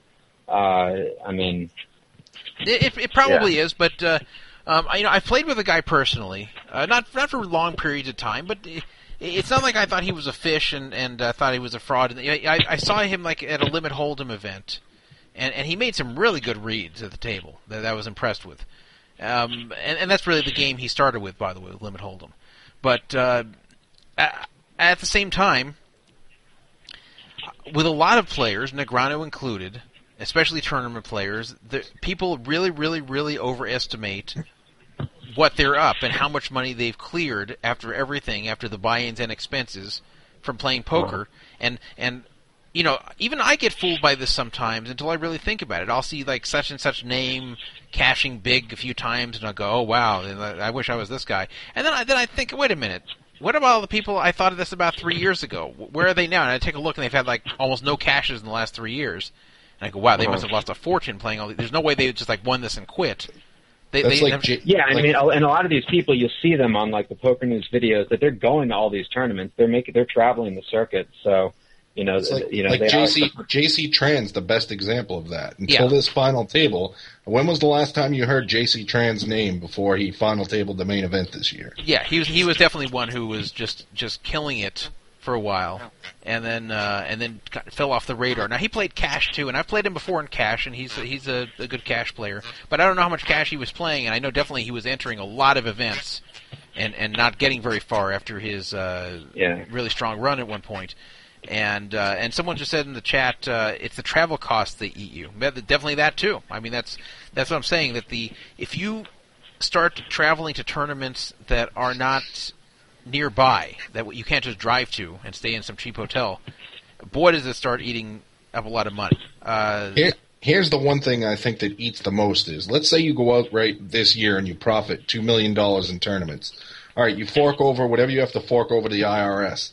Next year, you go and you lose a million dollars in buy-ins. You know, you you don't get any leeway on that. You're just gonna you're just gonna lose it all. You know what I mean? Like you're gonna get discounted on your winnings, and then if you have a three or four year losing streak where you're not cashing, you're gonna be shelling out a shitload in buy-ins Yeah. and the expenses. Well, so so, I mean, someone's saying in, in chat that PokerStars probably pays some travel expenses. I, I think PokerStars, uh, from from what I understand, um, and this is what I understand from Moneymaker's original contract, or at least one that he had for a while, was that like Moneymaker was getting a million a year for a while, but it wasn't getting a, like a check for a million dollars. What he was getting was a package that included tournament buy-ins, travel expenses, and some cash, and it all adds together. I'm sure that's what they're doing for Negreanu. So Negreanu probably is entering a lot of these tournaments, or maybe even all of them for free, as part of as his PokerStars compensation. But uh, but that's that's a different story. That means he's really making the money. You have to take the value of that and say that's what PokerStars is paying him, not necessarily what he's winning. It's not fair to say I won this money uh, playing poker, and just because I didn't have to personally pay for the buy-ins, I can't. I don't count the buy-ins. You have to count the buy-ins as far as what your poker winnings are. Uh, in fact, uh, something I don't talk about much, but is true.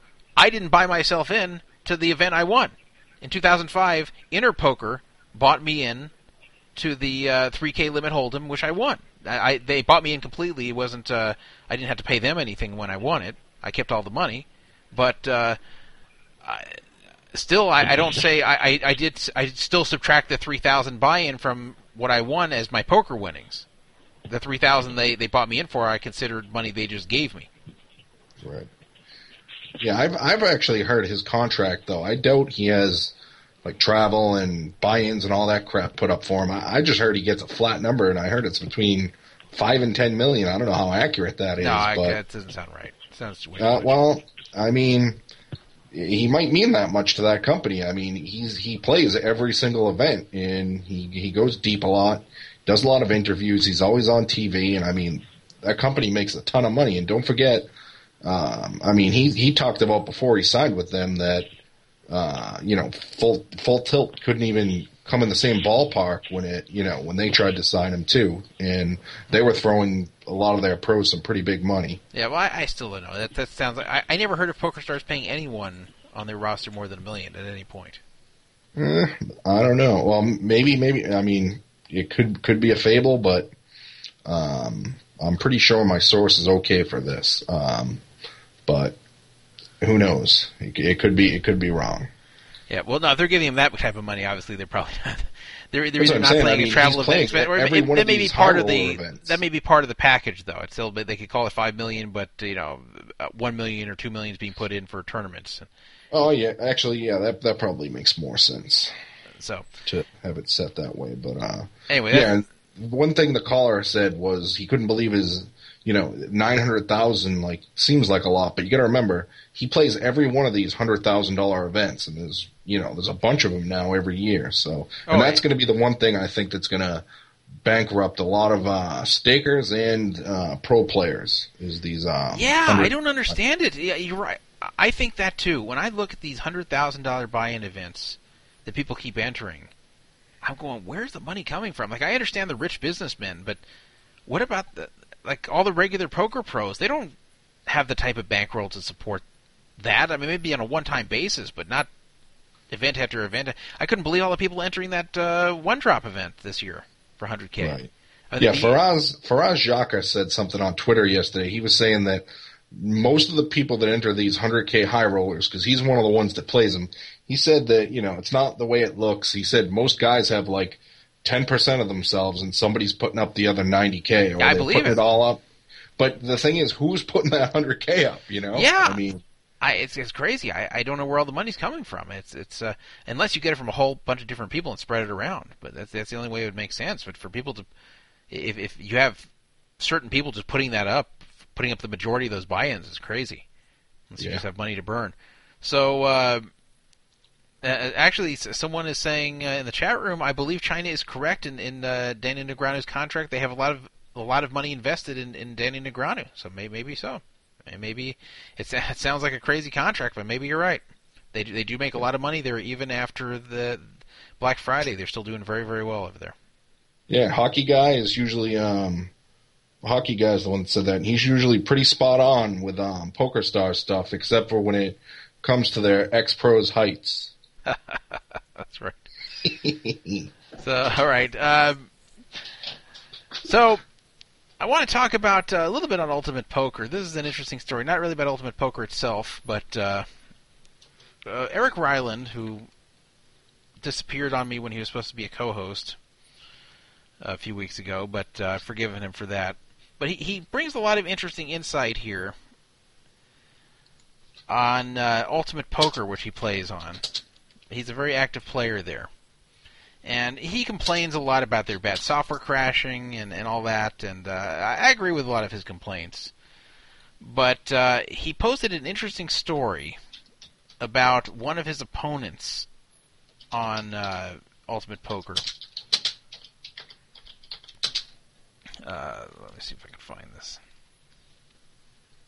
I had opened the wrong thread for this. Oh, here we are. So this this is what uh, he says. Ryland is saying that Ultimate Poker has a bug right now to where sometimes what you type in another window will appear in the Ultimate Poker chat. Now we've all had that happen before, like a, a, a like Poker Stars forces itself to the front when you have action, and then you're typing something to someone and something comes through. I've even see, seen people like accidentally type in porn addresses into the chat in Poker Stars, which is they're trying to go to and don't realize the Poker Stars window has popped up in the front. But but Ryland is saying that it's worse than that with Ultimate Poker. That what it actually does is sometimes it'll just somehow transfer what you're typing in the window that has focus over to Ultimate Poker. So uh, he claims this has happened before. He claims even his Skype conversations have sometimes ended up in the chat when he presses enter. Uh, so there's a player named NioNio on Ultimate Poker who plays high stakes as much as uh, 100 200 no limit. And um, people have wondered who that is. NioNio is obviously the name of the main UB cheating account that was used by Russ Hamilton. Now, in Ultimate Poker, obviously NioNio is not Russ Hamilton, and it's just someone either making a joke or making reference to the UB scandal, like uh, almost like to make you feel uncomfortable that you're playing against a guy who's known to see hole cards. Just, uh, or maybe just a joke. Who knows the reason behind the name? But people wonder who is actually the person behind NioNio on Ultimate Poker who hadn't done anything wrong, by the way, but just people are wondering who is it. Well, Ryland's playing with a guy, and suddenly he sees pop up in the chat from NioNio, 1725 Glenview Drive. He just sees that it pop up in chat from NioNio, almost like it, you know, like it bled through from another window, like like has happened to Ryland before. You've seen it multiple times. Yeah. So, uh, so he was so Ryland recognized the address and found that um, that's actually the address that was uh, once Russ Hamilton's house that um, that Travis McCarr lived in as well, and that was eventually bought by Lawrence Vaughn, the COO of the South Point, which you remember also has a license to operate online poker in Nevada and just hasn't gotten a room up yet. They were said to be the first one, but then they didn't get it going. So supposed also, to be coming very soon. Yeah. So is it possible that Lawrence Vaughn is NioNio? And, and you know he did buy the house from Russ Hamilton. That doesn't mean he's friends with Russ because anyone can. Uh, when you buy a house from someone, it doesn't mean they're your friend. But at the same time, it is kind of a coincidence that that house would be bought by uh, po- another poker player, if this guy does play poker, this Lawrence Vaughn. And uh, if he really is close in any way with Russ Hamilton, or was, and calls himself NioNio, that's pretty inappropriate. That's different than someone like me choosing a name like NioNio, where I was clearly someone who was against all the cheating and didn't help any of it. Uh, yeah, if it's someone who's been against the cheating the whole way, someone who's exposed it, someone even a victim of it, even just someone on the side who just chooses the name as a joke, that's all fine. It's not fine if you were close to anyone who actually did it to choose a name like that. Then it becomes inappropriate. Then it becomes like it's an FU to the victims. Now, I theorize that it's possible that this NioNio is typing that on purpose just to get a rise out of people, and in reality is not the owner of 1725 Glenview. Ryland's theory is that maybe he was ordering a pizza, ordering something else, or fill, filling out other information online, and this bled through. So it could be either way, but uh, and it is someone who plays very high stakes. It is a little hard to believe that someone playing that high, 100, 200 no limit on there, would be bothering to troll the people watching by typing in this address to screw with people. As like because most people seeing that are not going to recognize that address. It's not like it's going to jump out at people. So I don't know what to say. What what what do you think, China? This one could go either way. I, I've thought about the trolling angle where someone has NioNio, you know, they could just plaster it in there over and over again just to get, you know, some kind of big troll job going on here, and then, um, you know, pointing it onto this guy uh, because it's like the the perfect fit. But I mean, I've I've actually played on sites like this before where if you start if you're typing in like let's say you're typing in like the chat window here and then it comes your action on the screen the typing will go onto your chat box on the poker software and then if you hit enter it will go i don't know if that's how it's how it works but it just seems too coincidental that this ryland said that this guy's address has popped up more than once i mean i just wouldn't think while he's playing a big poker game like 100 200 or something like that he's going to be typing his address in over and over. So, I mean, part of me wants to lean towards a troll job. Yeah, I, I think more likely it probably is a troll job because it come up it came up a number of times, and and Ryland hasn't reported that we've seen anything else from this guy pop up. It's not like he was uh, typing in his name or, or, or other things or typing in parts of emails. We're only seeing that address according to Ryland. We'll have to ask him again, but. Uh, did, did you see that this this guy came on two plus two and answered questions? Um, I don't know if he answered specifically whether he was NioNio or not. I, I think he de- denied it, but I, I'm not, I can't remember hundred percent. No, I didn't see that. Yeah, he did. He did enter. There's there's a thread over there. Um, it's either the South Point is launching soon, or it's another thread that was started about the thread that Ryland put on PFA but he did come in and he answered some questions. Huh. So he seemed a little vague with some of the answering of the questions, but it, kind of just went away. So um, huh. doesn't seem like you know there was nothing to really point the finger at the guy like too much. But it, I'm lean, definitely leaning towards a troll job just because I just don't see it. it. I mean, I actually play on a site right now where the same thing happens where everything will go into the window and some some stuff that I've typed has gone in there and I just can't imagine the guy's address going in three times when he's playing stakes that high. Yeah, yeah, that's that's when I didn't realize it was multiple times. That really makes me start to think that uh, that this is a troll job rather than uh, something legitimate. Otherwise, I think other things would come through uh, rather than just that. But uh, right. so let, let me uh, let me take a, a break here uh, before we move on to our next topic. This broadcast is brought to you by Stat Clash, which is a daily fantasy sports site. You can play fantasy sports legally for real money and get cashed out quickly. No shady payment processors, but uh, you can just go there, play fantasy sports. You don't have to commit to a whole season. You can just play uh, very short periods of time against other people for real money, win real money, cash out quickly. And yeah, it's a different experience than playing online poker where you have to wait sometimes five months to get your cash outs. This is something that's legal and pays quickly. And this is a a company called Stat Clash. They are the official sponsor right now of this radio show and the entire site of PokerFraudAlert.com. So uh, we're going to pause for a message from them, and then we will continue with our program. Introducing StatClash.com, the newest daily fantasy sports site on the web. StatClash has got the most sports online, including football, basketball, baseball, hockey, and even soccer. Playing StatClash is easy. Join a contest, then pick real-life players for your fantasy team. StatClash offers all the fun of traditional fantasy sports without the season-long commitment. With detailed player stats, head-to-head play, and real-time scoring, you'll always be on top of the action. Play, win, and get paid. Invite your friends or play against users from around the globe. With free rolls, bonuses, and so many sports to choose from, getting started is easy at StatClash.com. That's statclash.com, S-T-A-T-C-L-A-S-H.com. And you know, I, I said this two weeks ago when I first introduced them. I've been approached by a lot of companies that want to advertise on this site. And I've said no to all of them, except for one that was from one of our own users uh, last year. And, and the reason I did was because they seemed like they were shady. So when I allow a company to advertise here, and I'll admit I haven't done a major investigation on StatClash, but uh, from everything I saw of them, they look very legit.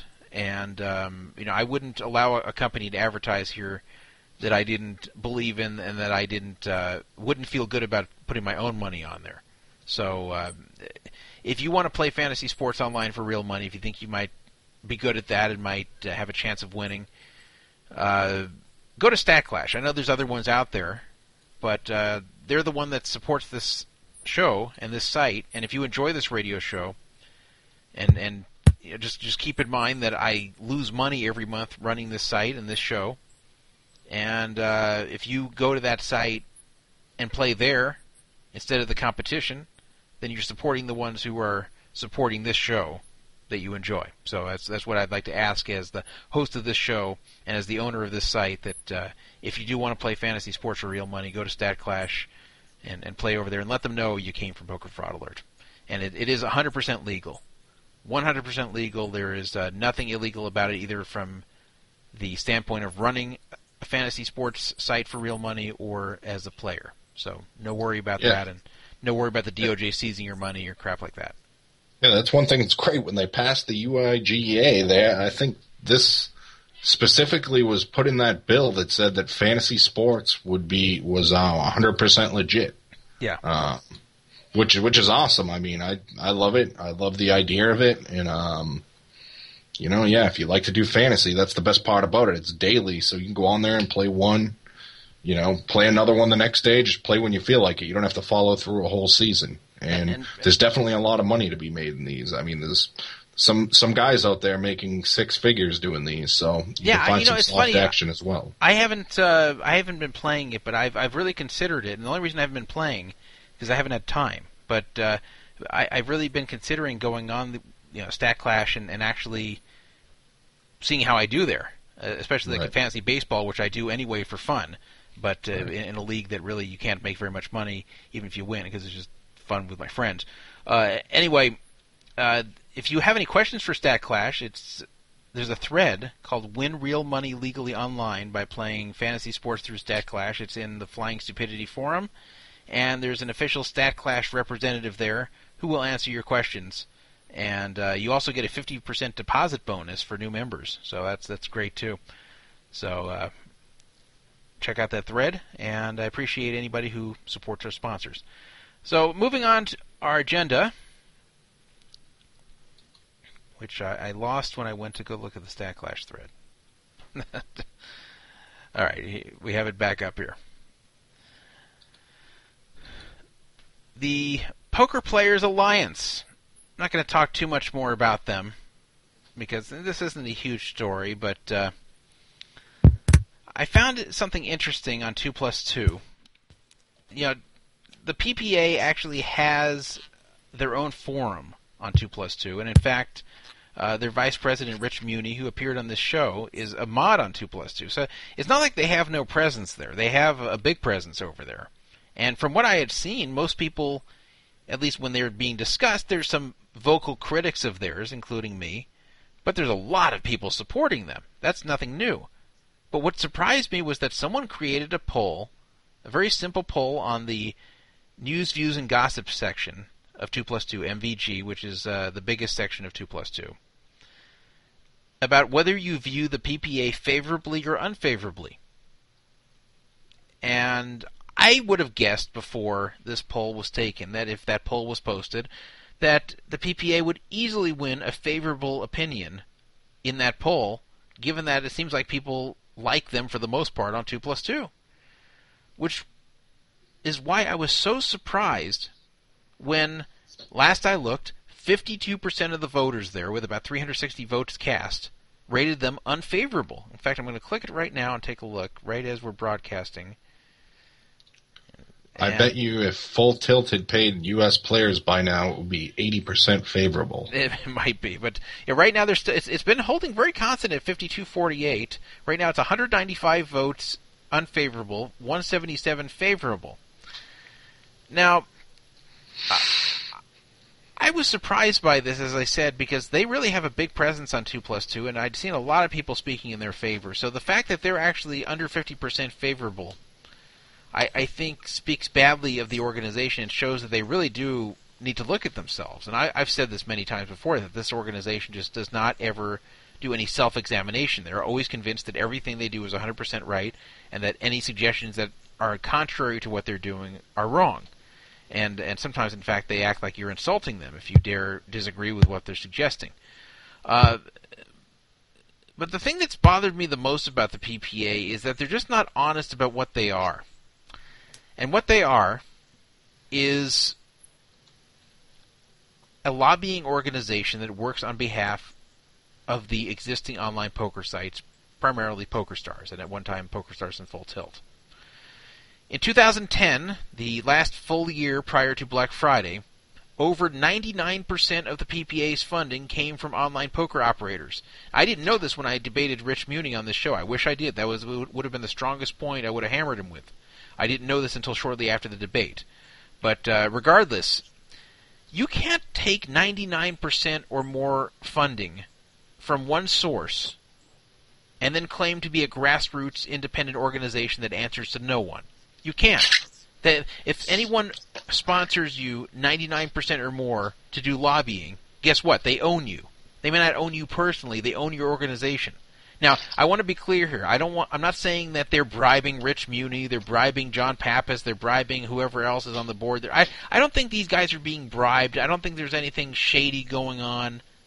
I that's not my feel. I don't know for sure, but that's not my feeling. I've never felt that these people involved with the PPA are shady or are scammers or are somehow uh, skimming money from the organization. I don't believe that's what's happening. But what I do believe is happening is that they are kind of half knowingly and half unknowingly representing these online poker sites and their interests, feeling that it's pretty much their only choice because the money they're getting from the members is very, very little.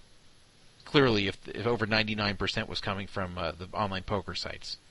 And they're like, look, we need money to operate. It's got to come from somewhere. So if it doesn't come from the players, it's got to come from the online poker sites. So if we take so much money from them, we can't act against them, or otherwise they won't give us money anymore. Now, PokerStars is a very, very smart company. Look how much money they're still making, even after Black Friday. It's amazing. They they're a very smart and well-run company. Would they sink money into the PPA year after year after year if the PPA was acting against their interests? If the PPA could be hurting them? No. No, no one, no business would ever give money to an organization that hurts them, or could hurt them, or would hurt them. It just wouldn't make any sense, especially for a company as smart as PokerStars.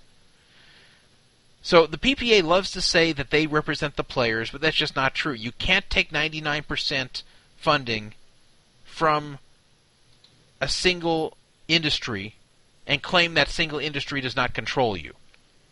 How do they control them? Because they know at the PPA if they do anything to piss off the ones funding them, they won't get the funding next year. It'll be over. And then, Right. and then they can't continue to exist. They can't say, well, if, if we don't get that money anymore, we'll still exist next year on the uh, 0 point whatever percent we got from last year from the players. They'll be best, basically busto. It, it's like it's like if someone some guy is backing you to play poker, you don't piss him off. But it's even worse because at least if you piss that guy off, maybe you can find others to back you.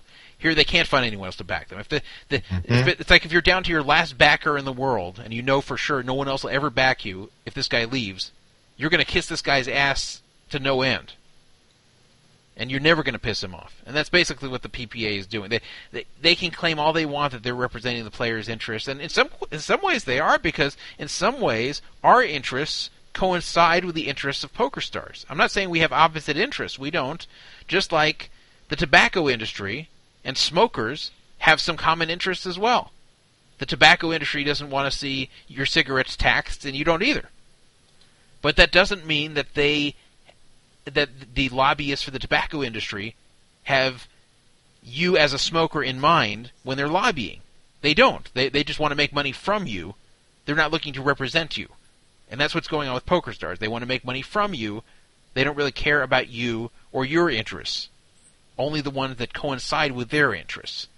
So it, it's just absolutely ludicrous to me that a lobbying group could get 99% funding from one source and claim that they're a grassroots organization.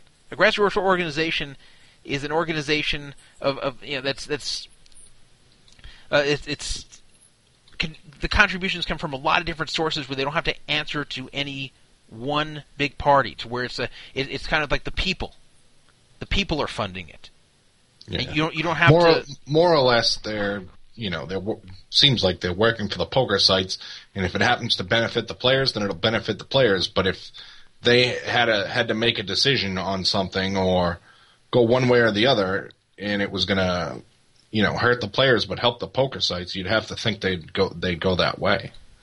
This is weird. We just lost a lot of people in the chat room. Like like a million people got kicked out at once. Wow. Even you got kicked out. Yeah, I can see that. So um, anyway, no matter what they claim, no matter what they say that they're doing that uh, doesn't necessarily help poker stars or that they're their own people and nobody tells them what to say or do, if they know that poker stars won't give them money next year if they act against poker stars, they won't act against poker stars. You won't find a single lobbyist that will act against the interests of a company or an industry that funds them 99%. You won't find that anywhere ever. So that's just it just completely goes against the entire concept of lobbying to, to say that. So that's it's a joke, and that's my biggest problem is they're just not honest. If they if they were to come out and say, "Look, we have to get funding somewhere.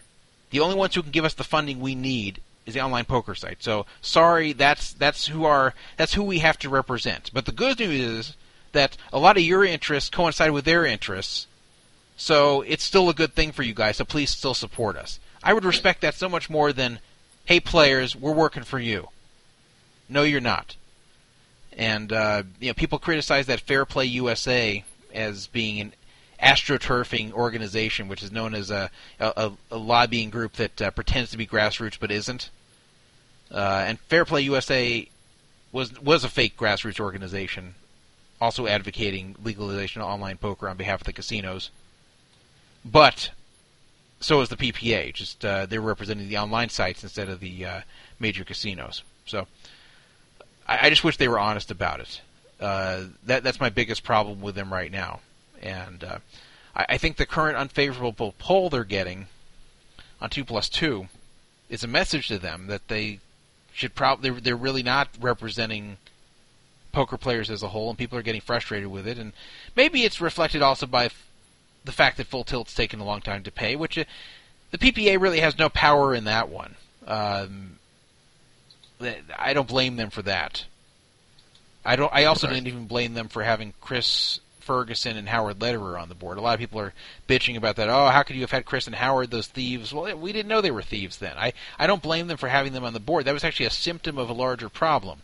The fact that Chris and Howard were on the board, the problem was that was that Full Tilt pretty much owned the PPA, as did Poker Stars. That was the problem, not that they happened to have two criminals on the board who we didn't realize were criminals at the time. So uh, I- don't blame them for those two particular individuals being on the board when nobody knew what they were really doing. I just blame them for being so controlled by the poker sites that you know, and that's why those two were on the board. So anyway, um, moving on here. Um, there's a new poker show in development called Poker Night in America. And uh, you know, every new poker show that comes out, they claim it's going to be something revolutionary, and it rarely is. I, I don't know the last time I saw anything revolutionary in online poker. The real revolutionary thing, not online, in, in t- televised poker. The last real revolutionary thing I saw in televised poker was uh, cash games, like the high stakes cash games when they when that showed up. At first, it was all tournaments. The very first revolutionary thing we saw was the hole card cams. That really changed everything. semi-revolutionary was was showing cash games. After that, it was all pretty much the same thing. They all had a different twist, but they were all the same thing. And they got overplayed, and people got bored of them. And uh oh, the forum's not loading for me. I think we may have another site crash. Um, It's loading for you? not not loading for me either. Damn it. wonder if people can hear me. I wonder if people can even hear this show. It shows it's still broadcasting. Wow. Why are we having these problems today? For those of you that uh, weren't here at the beginning, the show started late. Not because I was late this time, but because the server was crashed. Or at least the forum was crashed. And then it came up by itself. I see the server's up right now. But uh, the forum's definitely having problems. It cannot be reached. I think I think the server itself's just having problems right now. So yeah, the uh, chat room's not working. the chat rooms everything's dead except uh, apparently this this this radio show is still running uh, still going strong we're still broadcasting so uh, if you're trying to frantically reload the chat room don't worry there's no action there at the moment nobody can chat not even me and I, I can't read the forum either I don't know what's Is the only way you can listen through the forum to the radio show? Um, no, you you can actually listen through the radio page. Oh, you're saying through the radio page? Uh, well, there's no point for me to tell people how to listen because they they're either listening or they're not. No, but that's what I'm saying. Like, could somebody still? Could they still be hearing us? Some people. yeah, oh, like- they- yeah, they're still hearing us. Yeah, there's still people out there. Pretty sure there is. So, I apologize to anyone who's lost the. Uh, you know what? I'm I'm going to test this. I, I apologize to anyone listening in the archives. But what I'm going to do is I'm, I'm actually going to see if I can listen to our own show through my phone. So here we go. Oh, Oh, I, I, I, I just got a message. I got a message too. Okay, so people people are listening.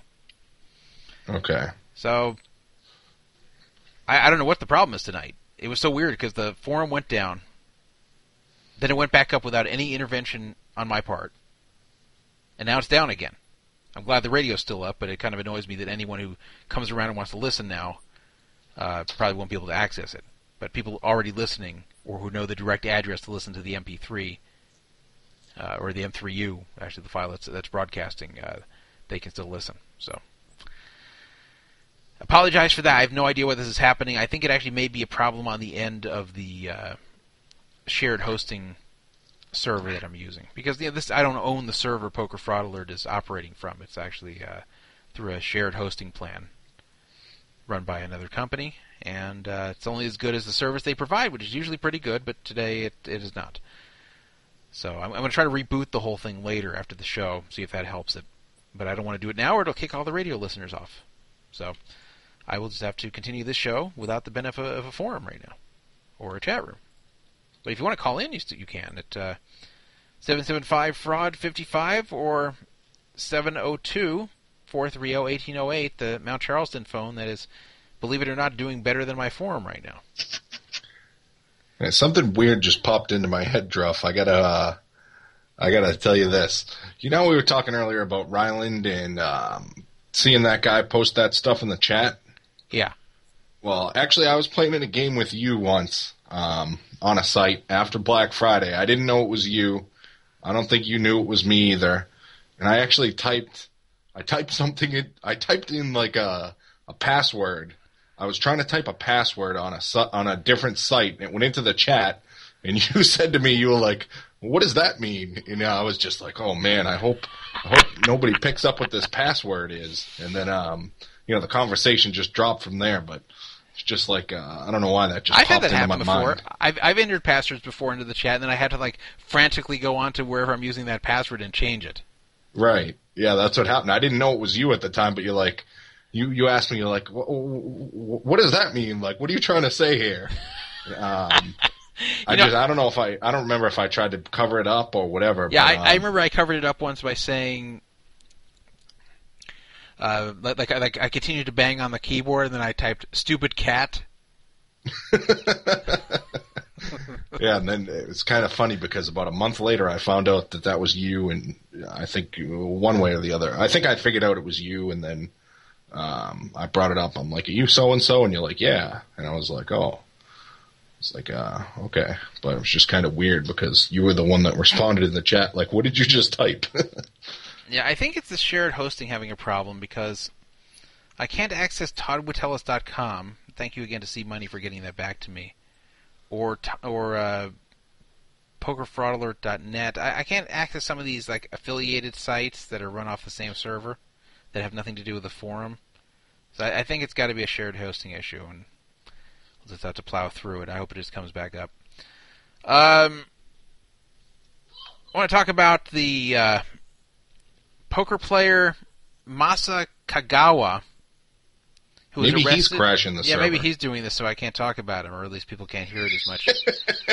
uh, he definitely has the technical know-how. Uh, he's arrested as part of an Android malware ring in Japan.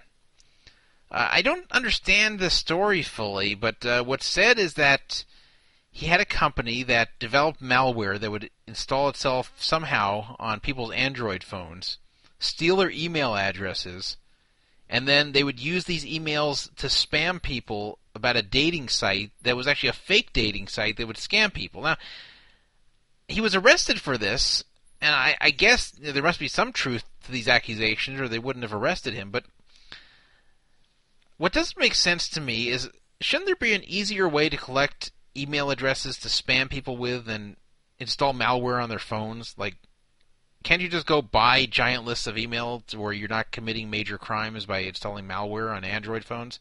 It just seems like a lot of effort for something that could be bought, you know, inexpensively compared to the crime you're committing. And second, why run a fake dating site? Why not just run a real dating site? Like, why why run a scam dating site? I, I could see if he were charged with uh, installing malware to, malware to spam people to join his dating site, but it wasn't that. It was to join a scam dating site. I don't even know how he scammed people with a dating site. Did he like uh, make promises about who who you'd meet on there and you wouldn't really meet them? Like, was it one of these things where they'd show pictures of all these hot girls that weren't really members there? Yeah, I think a lot of these, uh, some of these, anyways, are um, are like they're like spam bots almost, where they'll be like, "Oh, hey, how you doing?" You know what I mean? You're really not talking to anybody. Yeah. it's just like pictures of hot girls. Um, I think one that was popular for that, like back in the early 2000s, was Adult Friend Finder. Oh yeah, And- yeah. I got I got. Um, it- it's so funny that site too. I actually, I was with a girl in the '90s, the, the mid to late '90s, who um, befriended the people behind Adult Friend Finder before Adult Friend Finder really existed. Before it was like originally just Friend Finder, I think. And and then it, it became Adult Friend Finder, which became much more lucrative, something like that. But anyway, Adult Friend Finder I was shocked when I heard anyone actually met any girls off that site because the male to female ratio there was just out of control. Like there's so many more men, and they, you'd expect that because if you think about it, um, a site that's dedicated to just like hooking up for sex. Who's going to use it? It's going to be almost all dudes. There- There's very few women who just want to. Even sluts are, don't act like this. They don't just like say, "Hey, um, I'm horny. I want to just find a random guy to fuck tonight." That's not how it works. That's not. That's not. Right. A few girls act that way, but very few of them do. Yeah, Even the girls gir- girls can just go out to a bar anytime they want. you Yeah. know, or whatever. And, and I've always said even the sluts want to believe they're not sluts. They want to act like they're not even when they are. So they they're not going to just go on a site and say, "Hey, you know, which guy wants to fuck me tonight?" That's that's like what a guy would do. And so so it's the guys that are come on these sites and are just looking for a hookup, just looking for a girl to say, "Hey, come over and fuck me right now," and then the guy will do it. So the male to female ratio on there was just huge. And that's why anyone who ever reported success on that site, I thought was either lying or just got like really, really lucky, or somehow had some really great game online that uh, I don't understand. But um, I, I saw all types of uh, bullshit ads from them showing these like really hot chicks that's saying, you know, if she wants to meet you tonight in like whatever city I'm in, it like looks at my IP and sees where I am and says like, girls uh, online tonight in whatever city, and it shows these really hot girls and, and, and fake profiles. And if I join, I can supposedly talk to them. But but no matter where I am, it would show those same girls. I could be like three thousand miles away. It would say, uh, you know, these girls want to talk to you tonight in, th- in this city. So Right. these these girls weren't even on the site. So I don't know if this guy ran a site like that or if it was just like a complete scam where just there were, you're really meeting no one, or or if you're just giving your money and he's taking it and, and providing nothing. But I, I I would think at the very least. Like, why not just spam people and let them join a dating site that is kind of marketed like in a shady way, but where you're not technically breaking the law, like saying, you know, uh, join whatever dating site, meet a bunch of hot girls who want to have sex tonight, but then don't don't put a bunch of fake girls or don't put fake profiles. Just let people get there and be disappointed. Like that's technically not illegal. It, it's scummy, but it's not illegal. So Right. I I don't understand the whole thing. I don't even understand in what way his dating site was a scam. But uh, apparently, this is what he did, according to the the Japanese police. And uh, I've seen, I think I've seen this guy before. I saw his picture and I said, you know what? I, I could have sworn I've played with this guy before at some tournaments or something. I mean, yeah, there, there's a number of older Asian men with that general look, so it's possible I'm getting confused here. But I think he was on high stakes poker. Somebody said, but I'm not hundred percent sure. yeah, but I hardly watched that, so I probably wasn't there where I saw him. I really felt like it's someone I've played with before, like in a tournament. Very possible. He, he he does have a couple of cashes, I think, at the World Series. Yeah, so- he has played at the World Series. Yeah, I thought so. Maybe I got him on a World Series table. Uh, but uh, anyway, he's been arrested.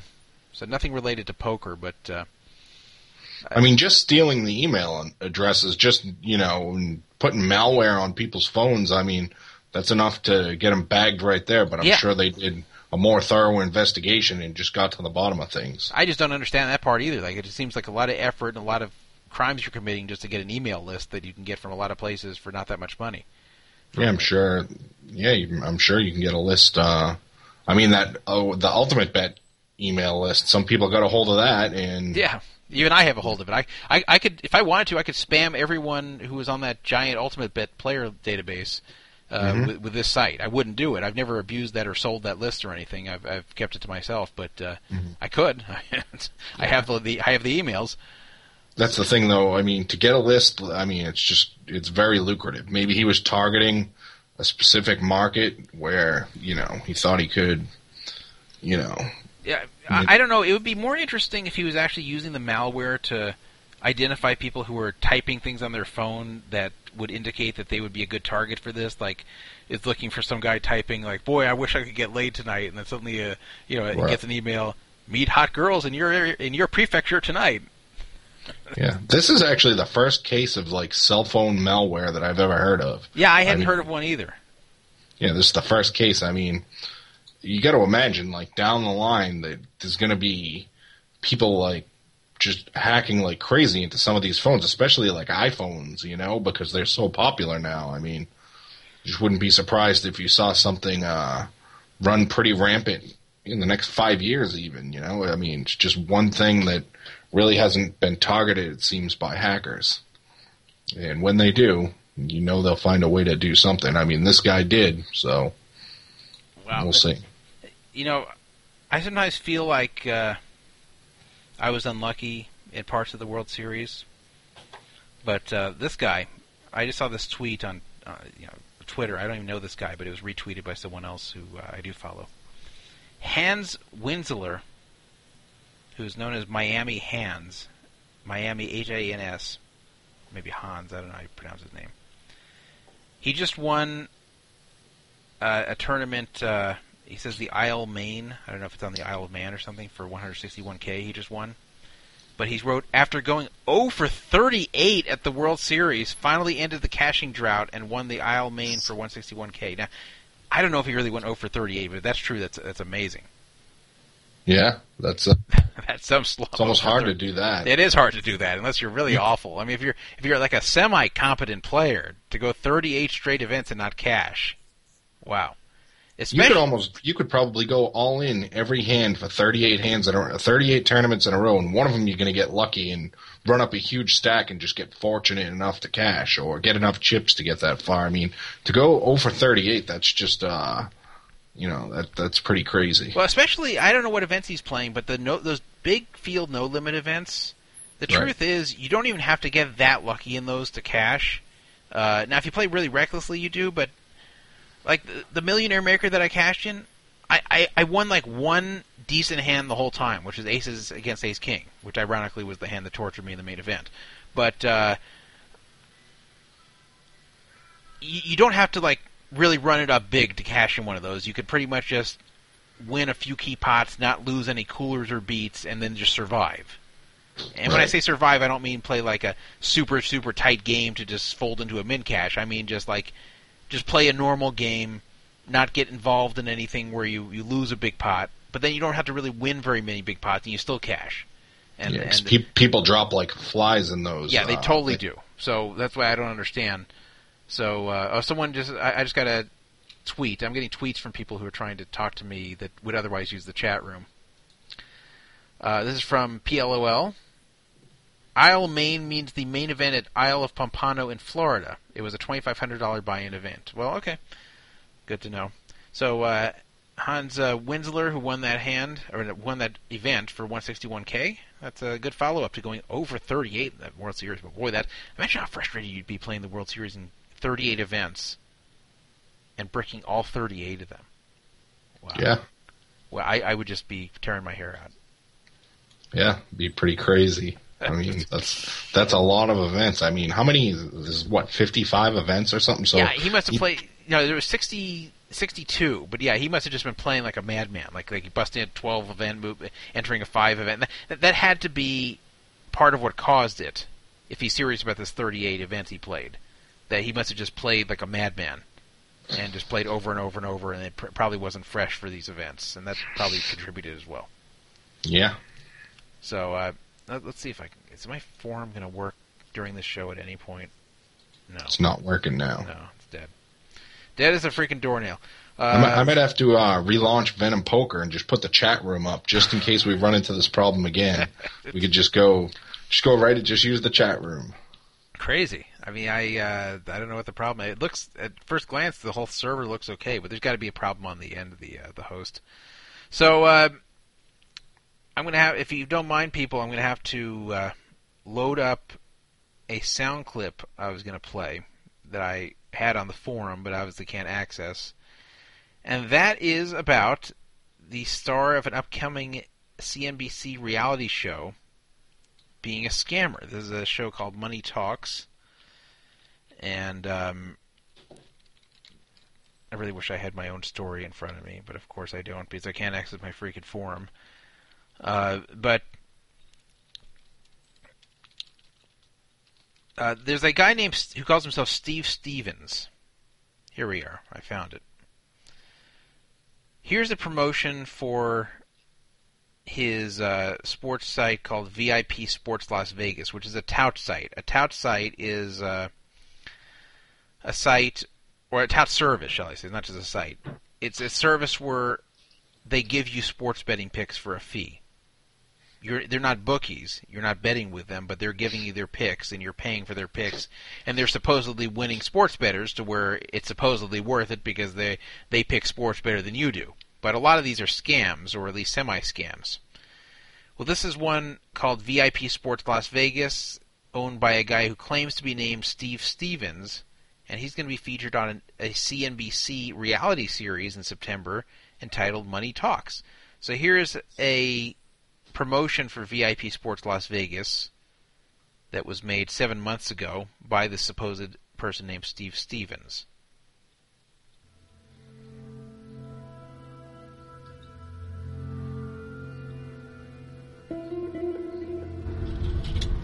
I'm no different than a stockbroker. I'm selling tips. I'm selling information. When you buy a stock tip, what are you buying? If you put stock on the motherfucking LA Lakers, you know the five players that you got stock on, you can watch the motherfucking game that night and get paid right at the motherfucking cage. Why the fuck would you play the stock market? This kind of sounds like the uh, the opening of uh, the Phil Collins song "In the Air Tonight." This is a game that's going to flat out get the money. You're up thousands of dollars. Don't you think there's a time where you deserve to fucking shine for a change? You know what page I'm on? I'm on the money page. What page are you on? We, we sell games. We I'm on the money page. this is what you're supposed to watch and want to use his service. By the way, this is not the this is not the promo for the show. give accurate information. You know, hitting around 70, 69 fucking percent. So he, he's hitting 70 or 69 fucking percent of his sports betting picks, and then they put on the screen. You can't hear this, but it says on the screen 71.5 percent to be exact. He's claiming he hit 71.5 percent of his picks. Now, Crazy. this guy obviously didn't do his research as, to, or maybe he didn't just thinks he's trying to attract idiots. Uh, but no sports bettors hit 71.5 percent of their picks for any length of time.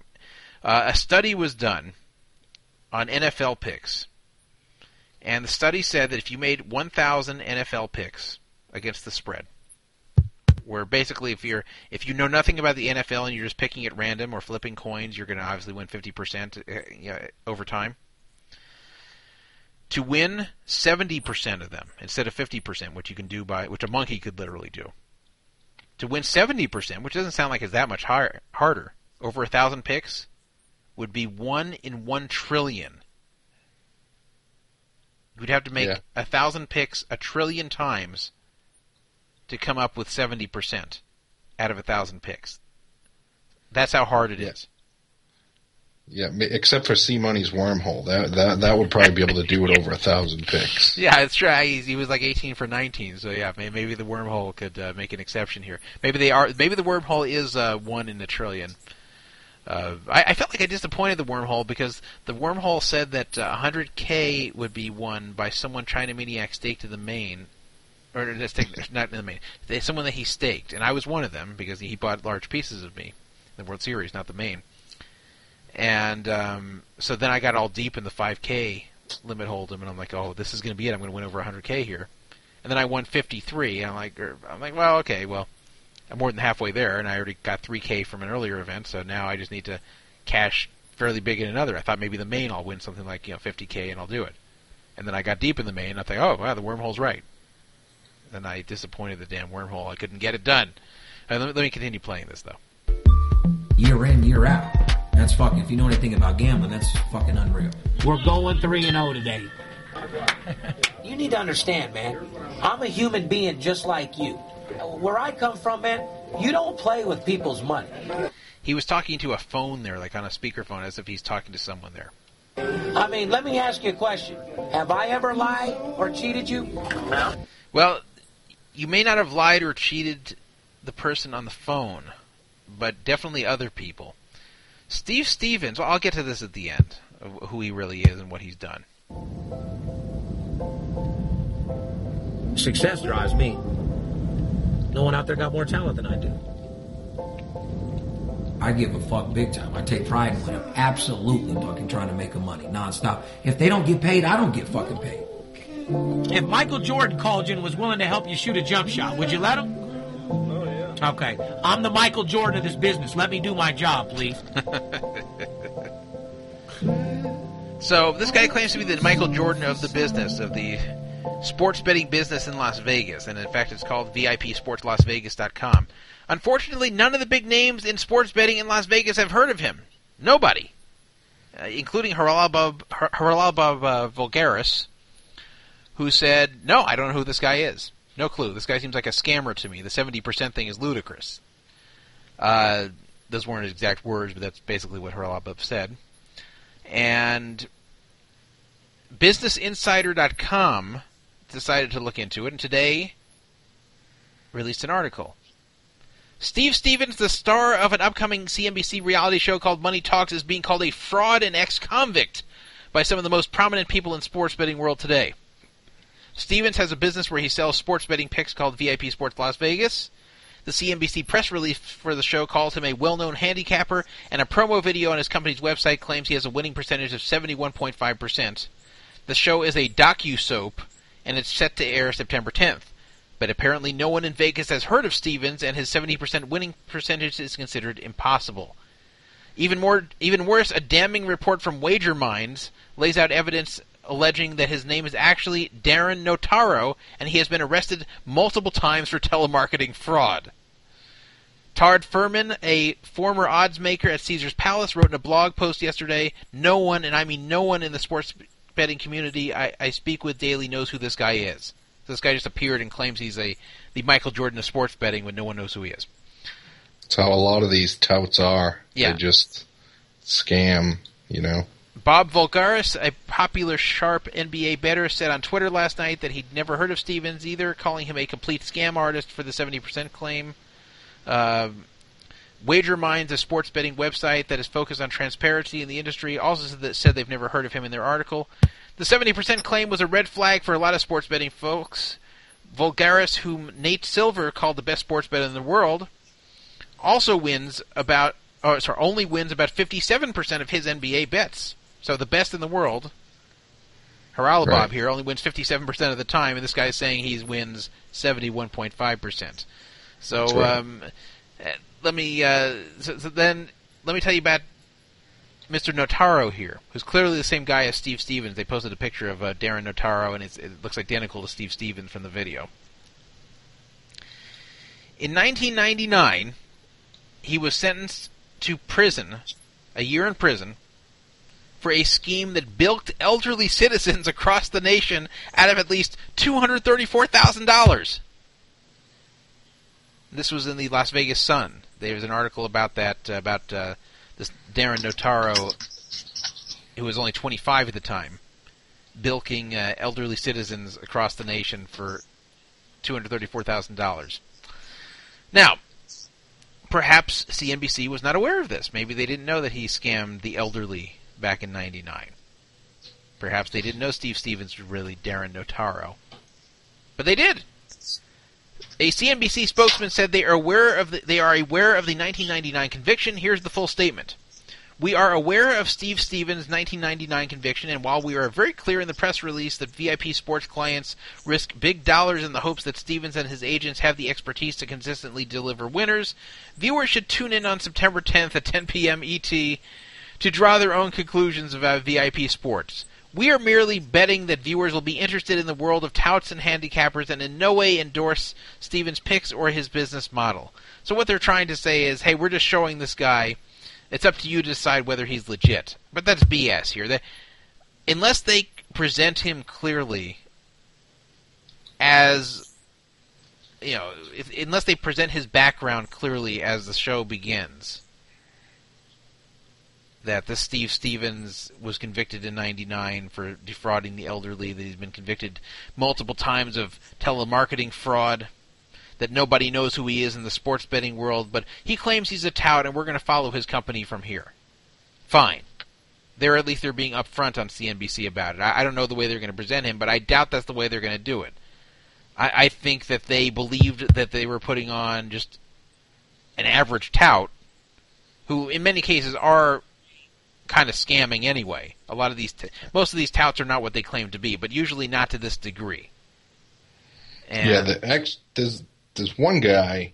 There's this guy in Florida. His name's Adam Adam Meyer or something. Adam Wins. He has all kinds of commercials on the radio around here.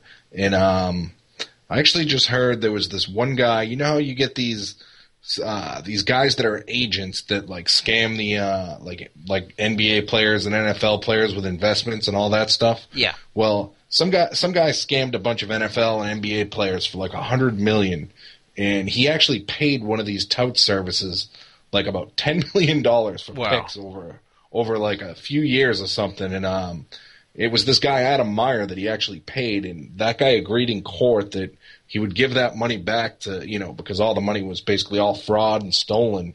But um, it just shows you like the, the CNBC or wh- whoever it was that's putting this on. I mean, they're basically promoting a scammer. You know what yeah, I mean? yeah, and e- and even if they show him in, in kind of a negative light, like you know, like like when Gordon Ramsay does his uh, his shows, and he shows when he goes to these restaurants that are a complete mess, and they, they you know they think they're going to go on TV and get business and and be and uh, you know he's just going to help them out, and then they, they they're made to look ridiculous. Uh, even if that's what CNBC is doing to him here, if they don't present the truth of his background that he's a scammer and that nobody in Vegas knows who he is and that the 70% is is impossible, then then they are misportraying him in a positive fashion. Positive Right. for him that is, not for the people watching. So that's that's really wrong and I hope that's not what they're doing. It- looks like they're going to go forward with this, but I hope it's not portrayed that he is uh that I hope they don't omit this information. They have time now between now and September 10th to edit this stuff in, even if they didn't know before. And uh, they owe it to the people watching to say what he really is. But I'm afraid they won't because I'm afraid if it's presented at the beginning that he's definitely a scammer and that nobody knows who he is and that he's not, uh, you know, he, he's just making all this up to cheat people, no one's going to want to watch. It's it's not as exciting to watch that Right.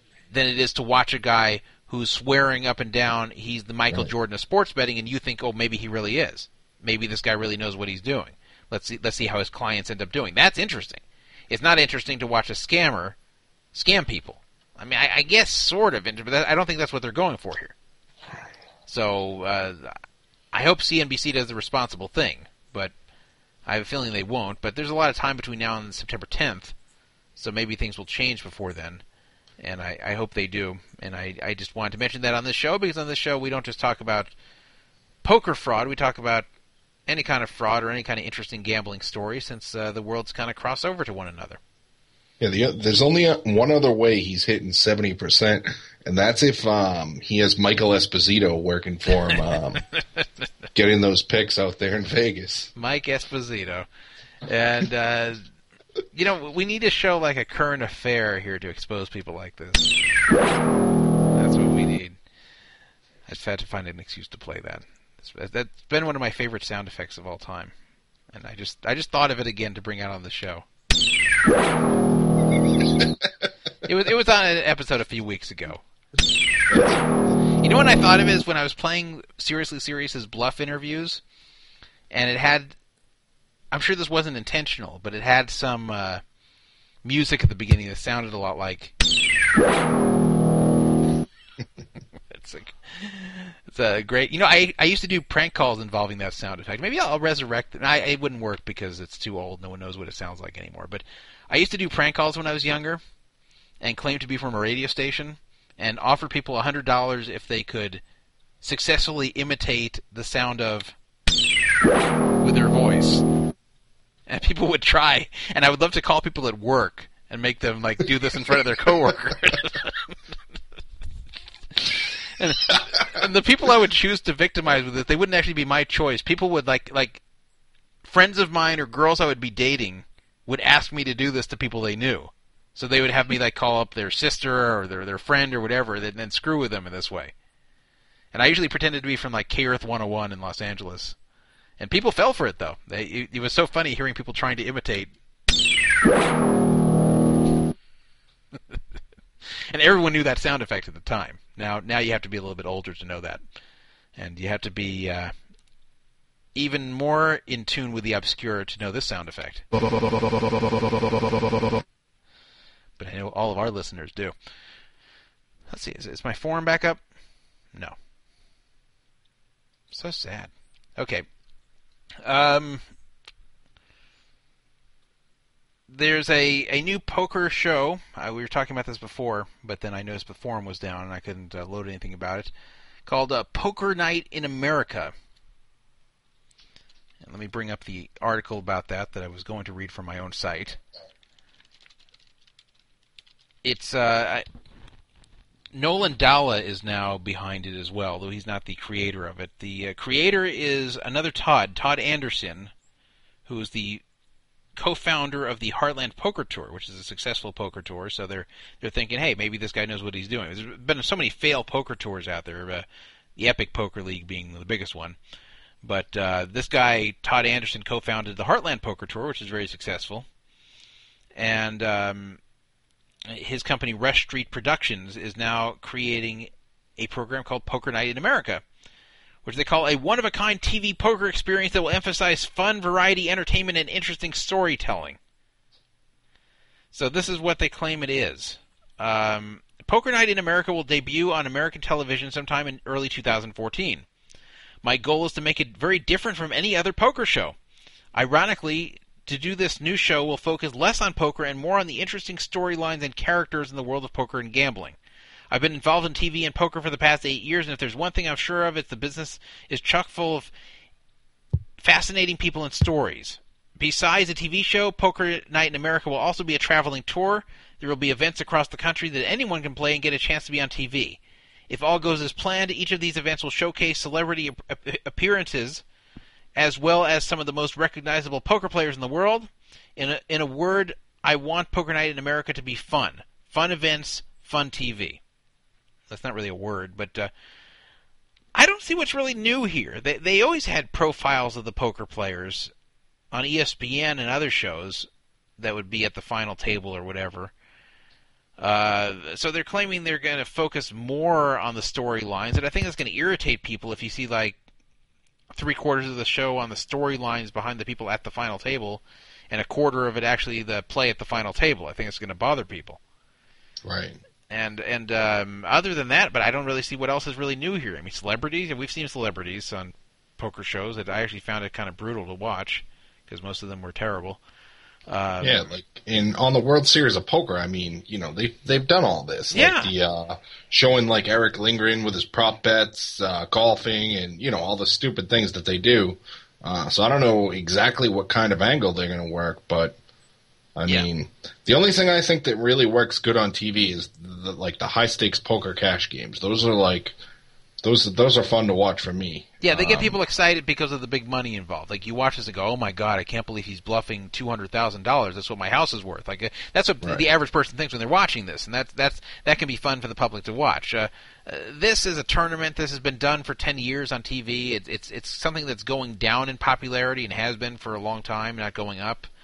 And if you notice from this statement, there is no network that has agreed to air it. It's just uh, it'll debut on American television sometime in 2014. It reminds me of I remember this. This is one guy I knew who was creating a fail syndicated radio show, and I knew it was going to be a fail show. And he put on his website coming to great stations around America, but he didn't say which great stations. It was just coming to great stations around America. Well, it ended up on one not so great station with a very weak signal uh, around America. That, they got on one crappy station, that was it, and it lasted about a month. So uh, when he says it will debut on American television, and that's it, that means they don't even have anyone carrying it. And it makes me think that if no one will pick this up, which is a good chance is what's going to happen, they're going to have to buy spots for it, which is very, very expensive. And those usually can't support themselves, and I think this whole thing is going to fail. That's my. Well, if they hire Annie Duke, they could probably sell all those spots easily. yeah, yeah. Maybe they should. I bet she's available now. They can hire her and uh, Jeffrey Pollack to come back to work. Yeah. So, um, they did bring on World Series of Poker media director Nolan Dalla, who has a blog that a lot of people like. Nolan Dalla, a scam victim of Peter Falcone in 2006, but for some reason only wrote about it in 2013. Could have saved a lot of us a lot of trouble. He wrote about in 2006. Um, but uh, Nolan Dalla said, "I'm very happy to announce, or sorry, it was announced by Anderson. I'm very happy to announce that Nolan is joining us at Poker Night in America. After all these years, I finally get to work with this man that I so deeply respect. I'm honored that he's taking the plunge. As I've told him many times, this is no sure thing. It's a very ambitious project, and it's going to be damn hard to get this off the ground. Well, at least he admits that." And uh, and then Nolan wrote on his own blog. Uh, Right now, my priority is to create a television show like nothing that has done, been done before. Well, then they need to change the concept. Uh, this is the first hand of a new poker game, and I'm moving all in. That's pretty bad. I'm leaving the World Series of Poker circuits after nine se- full seasons. However, I will continue to serve as media director for the World Series of Poker and World Series of Poker Europe for what I hope will be many more years to come. So I hope Nolan's not giving up too many opportunities to do this because this this has fail written all over it. This may have worked like seven or eight years ago, but I think in 2013, for a new poker show to work, it has to really be something revolutionary. And I don't know if you can really come up with anything revolutionary in poker, at least with uh, te- today's technology. Maybe uh, in the future, as technology improves and people can be more interactive with their televisions or whatever, that uh, you know maybe something like that. You know, like um, here's an example. Let's say sometime in the future, you could watch something in complete 3D, where you'd almost have like the, the television and like the, the whole poker table in front of you as if it's in your living room, not just on television, but like in front of you, projected in some hologram format. And then you could switch around, uh, you know, the table to spin around, and you could you know pick up people's hole cards and see. Or that would be something really unique. Like you're right there, and you can just pick up people's cards and look. But that couldn't be done today in 2013, clearly. So uh, that that would be something revolutionary, but deep into the future. Uh, right now, I think everything that can be done that would really make a big splash has been done, and I, I don't think doing interviews with the backstories of poker players is going to be something uh, exciting. So Yeah, I completely agree with you, and especially especially in the United States with the poker market the way it is. I mean, all the look at all the shows at the height of poker's popularity dropping off the map. Just you know, all these shows going down the tubes, down the tubes. The only ones that have survived are the WPT and really, um, you know, the World Series of Poker, and then you know, there's a couple of other little ones. But I mean, so many of these shows just come on air and then they just go off air. Um, so I don't know. I I don't see it succeeding, and if it does, then I'll eat my words. yeah, even the World Series has been scaled down a good deal. uh, How much they Right. they broadcast now. Mm-hmm. Um, full tilt poker payments. If you're waiting for them to come, you will be waiting longer. A lot of people hope they would get their payments in 2013. It will not happen.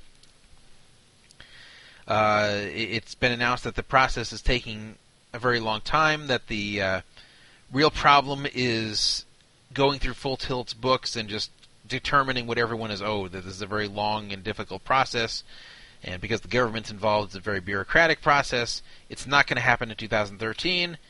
It may take as long as two years, so you may not even see your money in 2014. But it'll take at least a year from now. So you will not get your money in 2013 or the first half of 2014. So that's uh, some bad news, but not surprising news. I said this a long time ago that. Uh, this is not going to be something that happens quickly. Yeah, I think your prediction was September of 2014 originally. Yeah, something like that. Yeah, it's looking like it might be right. Uh, But this is coming from the card player article, right? yeah, I think so. Yeah, that's where it was. Yeah. from. I think card players. I think that uh, the GC, whatever they are, that's doing the full tilt remissions. I think they denied this, but card player claims to have a source there, but they're denying it. But Yeah, I, I- I I, just wouldn't found be the surprised article. if we're waiting. I just had found the article, which was linked on my site, but obviously I couldn't access. But I just found the article on Card Player. Uh, American players who were collectively owed millions of dollars for the Full Tilt Poker fiasco should expect to wait at least another year for their dollars.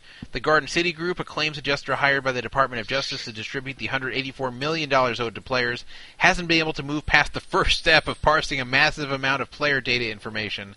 According to an unnamed supervisor at Garden City Group, the process will most likely take longer than a year, probably longer. And in some instances, it's taken Garden City Group more than two years to process claims. So uh, that's bad news, and I, I believe the article. So you you won't see your money anytime soon, but uh, it will come one day. Maybe you won't be alive anymore, but it'll come. Maybe your your kids will get it. Uh, our last topic of the show.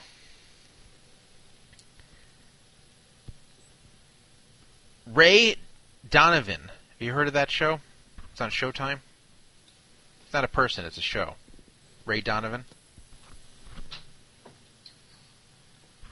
Not my co-host has ditched me. No, no, no. I'm here. I'm just. I was having some audio problems, so Okay. I, I had to unplug my mic and plug it back in because you were getting a little fuzzy there. Okay, okay. I don't want to get fuzzy. Okay, Ray Donovan is a, a series on Showtime, and um, here, here's what Wikipedia has to say. I hadn't heard of it either, because I don't have Showtime. But Ray Donovan is an American television drama series created by Ann Biderman for Showtime. The 12 episode first season aired its premiere episode on June 30th, 2013. Uh, the pilot episode broke records for viewership, becoming the biggest premiere of all time on Showtime. I didn't know that. Uh, on July 16, 2013, just uh, two weeks ago, Showtime renewed Ray Donovan for a second season to air in 2014. I'll explain in a second why I'm talking about this on a poker show. The show takes place in Los Angeles, where Ray Donovan, who's played by Liev Schreiber, who is originally from South Boston, is a fixer for the powerful law, bur- law firm Goldman and Drexler that represents the rich and famous. However, he experiences his own problems when his father, Mickey Donovan, played by Jon Voight, is unexpectedly released from prison. So why am I talking about this Showtime series that uh, just wrapped and is uh, actually not even just wrapped? It's it's still in its first season. It's play. It, there's been uh, five episodes so far. There's gonna be 12 this season, and the second season will air in 2014. But it's been renewed for a second season. The executive producers. It was created by this uh, Ann Biderman, I haven't heard of, but the executive producers were Ann Biderman, Mark Gordon, I'm sure you've probably heard of before too. He has a long uh, resume. And Bryan Zuriff. I hadn't heard of Bryan Zuriff, but Bryan Zuriff has just pled guilty in the gambling ring tied to the Russian mob. So remember that remember that uh, bust in the on the East Coast where uh, Bill Edler went down and uh, was that? Yeah. Peter Feldman and all those guys got busted who were poker players who were taking sports bets from people allegedly for for the Russian Yeah. mob. So somehow I didn't see this in the original indictment, which I, I posted on the site. Bryan Zuriff apparently was involved with this, like deeply involved, and he actually pled guilty, and now it will be facing up to five years in prison. He probably won't get that much, but I mean that's that's what he's facing up to. Uh, uh, I guess this was before he got this nice executive producer's job at uh, Ray Donovan, because uh, you know why run a sports betting ring if you're making that money for for a Showtime series that was successful. But I guess you know this is a new series. I guess he was doing this. I guess that's what he was doing before when he was before he hit it big in the uh, executive producing role. I hadn't heard of him before. Uh, but there's a new piece of information that has just come out on Variety.com, which is an entertainment website. Bryan Zuriff recently pleads guilty for his role in an online gambling case and is going to take a leave of absence from the show. So uh, Bryan Zuriff, executive producer of Showtime's Ray Donovan, is taking a leave of absence from the show after he pled guilty in a New York online gambling case. That wasn't really just online gambling, by the way. It was like they, they would take bets from people live and then like bet it online through online po- online sports sites. It wasn't really about online poker, by the way. Uh, Showtime released a statement saying they quote respect and appreciate Bryan Zuriff's decision. Zuriff also gave his statement saying, "I'm incredibly grateful to have been part of the extraordinary Ray Donovan family. Out of respect for my colleagues at the network and everyone involved in the show, I'm voluntarily taking a leave of absence so that the resolution of my personal legal matters won't distract from the audience's great response to the program. I appreciate all the support I've received and look forward to everyone's continued success." Zuriff pled guilty last week in New York in the New York federal court for his role in a high-stakes online sports betting business run by an organized crime operation. Ray Donovan was recently renewed for a second season after earning solid ratings since bowing last month. So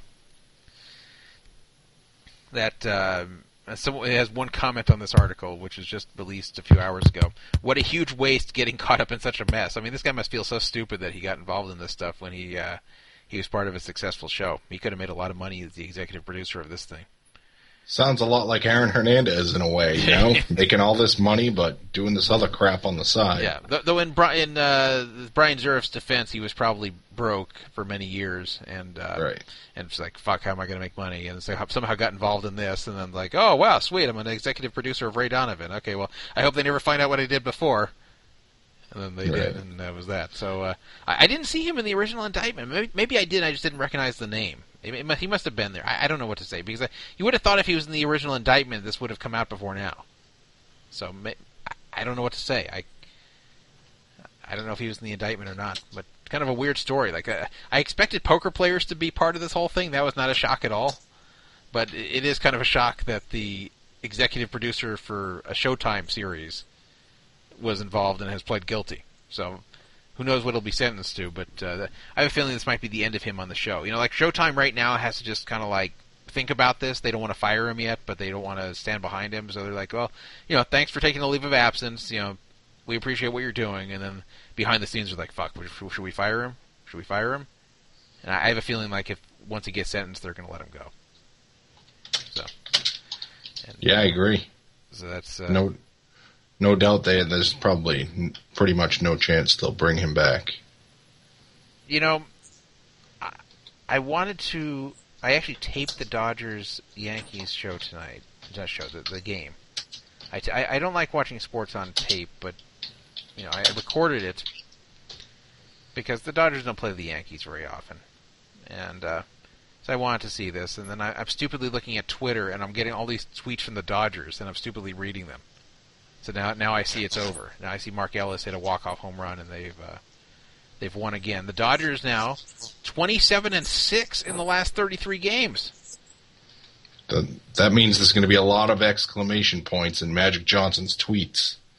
You ever read his tweets about the Dodgers? no, I day? should I should start reading those. I haven't read his tweets. Oh, every day it's like big series versus the Yankees with like an exclamation point. And then like 10 minutes later, I'm so pumped up for Zack Greinke tonight! Exclamation point. Every tweet he, he like, he's so enthusiastic with these, uh, exclamation points. It's great. Yeah. Well, it's uh yeah, there must be there's there's got to be a lot of exclamation points that he's left over the last uh, month and 8 days. The Dodgers on June 22nd were nine and a half out. And now, uh, coming into today, they were two and a half ahead of the Diamondbacks. They gained 12 games since, since June 22nd in the standings. Unbelievable. yeah, they've been on fire. and they uh, and they'll either be up three and a half or or two and a half tonight, depending on what happened with the Diamondbacks. I didn't look, but uh, they they've looked really good. Uh, of course, any team can look really good when they're hot, but uh, Right. they Yeah, it's, the, it's the exact opposite for the Red Sox right now. In the same time frame, I think they had like a seven and a half game lead, like pretty much at the same time this started, and I think Tampa Bay might have a half game lead, or it's like really close right now. yeah, but the Red Sox haven't been that bad. It's been more like Tampa Bay's been really good, right? Right. Yeah, they've been. I mean, Tampa Bay's. I think they just won like twenty three out of like twenty five or something like that. So, yeah, it's just. uh Yeah, they're actually ahead of Boston now by a half a game. Yeah, Yeah, and Arizona. Well, they lost again. Wow, so the Dodgers are three and a half up. I mean, the, the NL West is imploding, and the Dodgers are just like killing everyone. So it's, it's Yeah. if, if this continues, it's going to be over pretty soon for the NL West. I mean, I I, I really thought the, with, with the way the Dodgers went for the first uh, two and a half months of the season, I thought, wow, what a, what a freaking disaster this is. I I, I didn't think they're going to make the playoffs. You, I thought they'd probably finish like around 500 and be just like a massive fail, kind of like the Lakers were. But Right. uh, and the amazing thing is, is Matt Kemp's been hurt too. yeah, you know? and really nothing from Kemp. Yeah, so the first like they bring Puig in and, and he lights it up, and then then Hanley Ramirez comes. That, that was really the catalyst of this whole thing. It wasn't so much Puig because they were still losing when Puig was uh, hitting right. at the beginning, but then like Hanley Ramirez came back and was on fire too. So the com- the combination of those two, and plus the pitching got very good, and the bullpen stopped being terrible. So like all that together just made the team really tough to beat. But you just kept having these uh, you know good pitchers day after day after day, and then the, the people you know they were getting all this all this offense out of Puig and, and Ramirez, and then even there are other people like. Uh, you know Mark Ellis and, and AJ Ellis and and uh, even Uribe started hitting and uh, Ethier started hitting. So all of a sudden everybody's hitting and uh, they- they're winning a ton of games. So you know if the team stays looking like this, then the Dodgers have a very reasonable chance to finally win a World Series. 25 years after they last did it. It was actually 25 years ago when they last won the World Series, and uh, Right. and you know what? If they, if they make it, I'll go. It'll be very expensive, I'm sure. But uh, I regretted in 1988 that I didn't see the Dodgers, you know, in person at the World Series, and I was only 16, so I couldn't afford it. But uh, Right. I I didn't think it would be another 25 years, and um, I was like, every time they made the playoffs since then, which they've made the playoffs a number of times since '88, I was hoping, okay, maybe this will be the year, and uh, and then they fizzled out. They made the NLCS twice in 08 and 09, but couldn't beat the Phillies either time, and uh, and that was it. So I, I'm waiting for them to make the World Series uh, so I can go, and uh, you know I'll probably have to pay some good money for it, but. I, I don't like. I don't like sitting in crappy seats. Like I wouldn't go there and sit in some shit seat just to save money. I would. Uh, I'd still want good seats there. So Yeah, they got just as good of a chance as anybody. I mean, their starting pitching looks like it's uh, it's as good as anybody's in baseball right now. There, you know, so Yeah, that, and that's that's really so much in in in the playoffs, and a lot of people don't realize how big pitching is in the playoffs. It's just it's huge, and of course, being hot at the right time is also huge. That's that's basically what the Giants did last year. They just got hot at the end of the season and it carried over to the playoffs, and a team that really wasn't that good uh, just ran over everyone because they uh, they were just hot for a while, and uh, and you see that this year that the Giants uh, with with a similar team suck. They're 46 and 59, 11 games behind the Dodgers. Uh, but the 88 Dodgers, they really couldn't hit very well. They had one Right. player really who hit well on that team, and that was Kirk Gibson. Everybody else, uh, and he wasn't even he wasn't even like a. I mean, he hit good, but he wasn't like one of the like top top hitters in the league. Yeah, so so so yeah, it was it was the pitching. You know, Orel Hershiser the main one, but they they had a lot of pitchers who had career years that year, and uh, and that's what carried them, and that's why they beat the A's with all their offense, is because uh, uh, good, really good pitching will beat really good hitting. So that's that's what happened in '88, and that's how the Dodgers uh, were able to take four out of five from Oakland and win. So we have a, a caller on the air from uh, I, I believe from Michigan. Hello. Yeah, beer and poker here. Just wanted to say, uh, I don't know if you guys saw the walk off, uh, not the walk off, but the grand slam hit off Strasburg with Avila today. No, I didn't see that. I don't. I Oh, don't think didn't this is beer it? and poker, but go ahead. Yeah, Listen, why are you guys dogging the Tigers though? Like they, they just don't have any chance. I didn't dog the for another, Tigers. uh, I, I I knew when I would be talking about the Dodgers that someone from uh, Detroit would call in, and and make a big deal out of this and say uh, the Tigers, the Tigers. But look, uh, the, Detroit is obviously a very good team, and uh, I'm not saying that, uh, that they don't have a chance. They obviously have a good chance this year, but uh, uh, when it comes down to who can win the World Series, you, you have to look at. Uh, who are the teams that have the pitching to do it? And at, at the moment, the Tigers just traded for another uh, reliever, okay, so and they also uh, beer and poker was saying something about an infielder. Well, I thought you were beer and poker. as well. and the Sox just traded for Peavy. Yeah, and the Sox suck dick. I mean, what do you want? They need Peavy from like a few years ago. That's that's what they need. The current Peavy Exactly. is. he- Drop, drop. Tell them about Peavy, please. Well, I, P- I, I think he knows. still Peavy's pitching well. Yeah, but he's he's, he's a has been. Still got a low. His whip's still like one one. So as long as he keeps that whip down, I'm fine with it.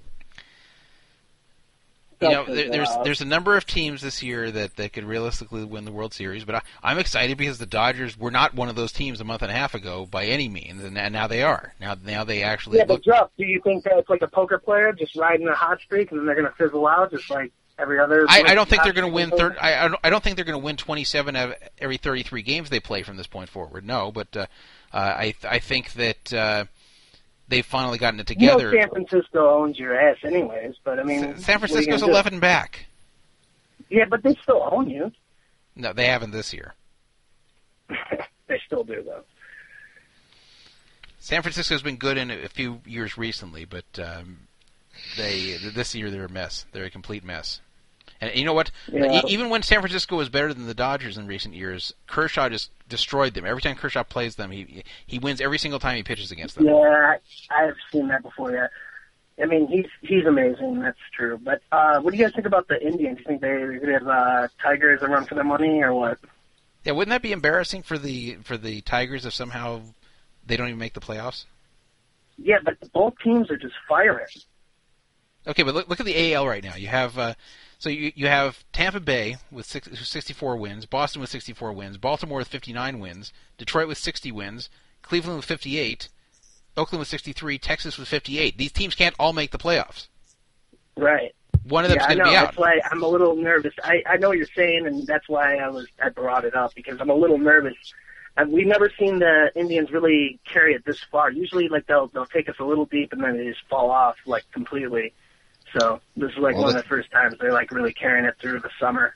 Well, they spent some money this off season, so they spent money. They got a new manager, and they have some young guys that have been pitching pretty well. So, I mean, I mean, I give them a puncher's chance. They probably won't make it. They're going to have to probably overachieve the rest of the way. But I mean, they have the talent to get hot and maybe make some noise. But more than likely, the Tigers should Um, Yeah. The Tigers should take care of business. The thing is, though, there there are there's only five teams that are going to make the playoffs in the AL, and um, of, of those five teams, there's seven teams I just mentioned here that all have records that are not too far from one another. So so Right. two of those seven teams are, are not going to make it, and uh, it really could be any of those seven. I think Tampa Bay and Boston probably, who knows? You know, They're they're all kind of in the same ballpark. They're all separated Well, by. who's going to win the wild, you know, the wild card or whatever? Well, there's I mean, two wild that's a big cards, but because there's two wild cards, but I'm saying that there's with two wild cards and three division champions, that's five teams. I just named seven teams Right, that, that, that have right. 58 wins or more right now, between 58 But and 64 like, wins. think about it like this: like, if uh, the Tigers don't win the Central, do you think they would win one of those wild cards?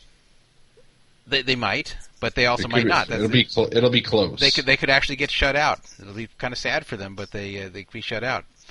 And uh, the yeah, NL, you it, don't it, have- I'm, what, and J, Justin Verlander, I mean, he's been struggling, but if he if he can find a way, then I think that we're solid. see like the rest of the way. But Well, it, it, that's a big if. there's I, I'm just saying with with seven teams that are all playing pretty well so far. Uh, that's two of them are not going to make it, and they're all kind of bunched together in the, around the same record. So it, it could be the Tigers. Has a problem scoring consistently, so I think that that might be one of the teams that aren't going to make it, as far as I'm concerned. But See the the they NL kill the shit out of the Tigers. But right now the NL because the Dodgers have have uh, rocketed up and the Diamondbacks are looking terrible. Right now the NL has five teams at the moment that uh, seem like the clear favorites to make the playoffs. That's uh, the Braves, the the Pirates, the the Cardinals, the Reds, and the Dodgers. And everybody else is, is kind of fallen back now. So yeah. Hey, before I go, can I uh, plug something real quick? uh, yeah, sure. All right, I just wanted everyone to check out my uh, blog, and uh, I got a video posted on it, Okay. poker. So But they uh, can't. I don't think they can it check out, out anything right now. I, I don't think they can check out anything because my site's down. Well, they can't check it out now, but when the site's back up, like tomorrow, check out my post, uh, my blog, Beer and Poker's blog there, and Okay. uh, yeah, check the video out. Give me a review. Okay, I'm, I'm sure they'll do that. Thank you. All right, thank you. Bye. That's great. So the, the funny thing is the, the real beer and poker can't even object in the chat room because there is no chat room. Like he's just stuck. He's just stuck helplessly listening to this, and he can't tell That's anyone. That's what I was just thinking. He's probably sitting there. Man, he's doing it again. Because we actually fell for this one, didn't we, about a Yes, month ago? yeah, and then he actually. The funny thing is, this time he actually referred to beer and poker in the third person, forgetting that he was beer and poker. So beer and poker said, "Is like, oh crap." But uh, yeah, well, that uh, that's uh, you know I hadn't until this guy brought it up. I, I hadn't uh, looked all that closely to the American League. Uh, but yeah, it's really seven teams with similar records. It's two are going to be. What the hell is this?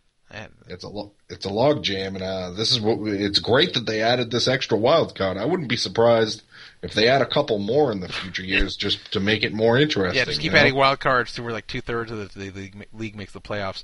Actually, I you know I've about these wild cards. Um, something I have always felt strongly about is in baseball you have to be careful about adding teams to the playoffs because of basketball. Uh, baseball is different than other sports in that an inferior team can beat a superior team at any time if they either get Yep. lucky or hot. It's not, it's not like in basketball where you have the you know the, the Miami type team. You play against the worst team in the league. They're going to crush them just about every time, especially in a playoff environment. Like you're you're not going to Yep. have some super inferior eighth seed beat a number one seed unless there's some injuries involved. It just it's just super rare for that to happen. In baseball, it's not that rare. In baseball, you just have to get hot at the right time, and, and the season's 162 games, and I just hate to see. Uh, prolonged success in a 162 game season where you just kill everyone defined by a loss to a mediocre team that barely finishes 500 uh, in the playoffs that, that happens to get hot or lucky at the right time and win uh, three out of five games against you or four out of seven games. And I, I just think that in baseball you have to be careful about who you award the ability to play in the playoffs. Now, in the wild cards defense, I remember some very frustrating years where like the Dodgers would finish with an excellent record, but the another team in their division would also have an excellent record, and the Dodgers would totally deserve to be a playoff team and wouldn't be one. Or uh, there was even the league the, the year where I think the Giants won like 102 games or something like that and didn't make the playoffs, which was a joke. Right. So uh, for that reason, it's good to have a wild card. I, I thought the second wild card it definitely adds fun for the fans to uh, watch their team who would otherwise be out of the uh, out of the playoff picture much earlier to have a shot. But it does kind of destroy a little bit the integrity of, of the whole playoff system in baseball. That's the that's my problem. I mean, I, I, I like the fact that there was a second wild card last year when the Dodgers were making this comeback at the very end of the year and and, and were came down to the last day of the season to whether they or, or the Cardinals made it. But um, I would have lost interest in the season a lot earlier if they didn't have that second wild card. But I, I have to say that uh, conceptually, I don't really like it. That's that's, Yeah, that's my feeling. just don't be surprised when they add more because I won't be. they you know that as long as they're making money, they'll keep adding more. I mean, it's the same thing with the NFL. They'll they'll probably expand to more wild card teams too. Um, just more TV games means more money for the league and the owners, and that's just what's probably going to happen. Yeah, it's it's funny right now in the. Uh, it, it's uh, it is interesting in the National League though right now how really at the moment five teams have really se- separated themselves uh, of who looks good and the other ones all don't. Like the other ones really, other than the five I mentioned, all look pretty bad right now. Either I, Well, I'm actually kind of surprised here looking at the standings. I see uh, well Pittsburgh overtook St. Louis. yeah, they they just keep winning. I, I don't know how. It's unbelievable. I don't know. I don't know how Pittsburgh's doing it. I, I don't understand. I thought this was going to be another year where they start off well and then chunk off the whatever uh, whatever they had over 500, finish under 500 again, or maybe finish around 500. But I mean, to be 64 and 42 at this point Yeah.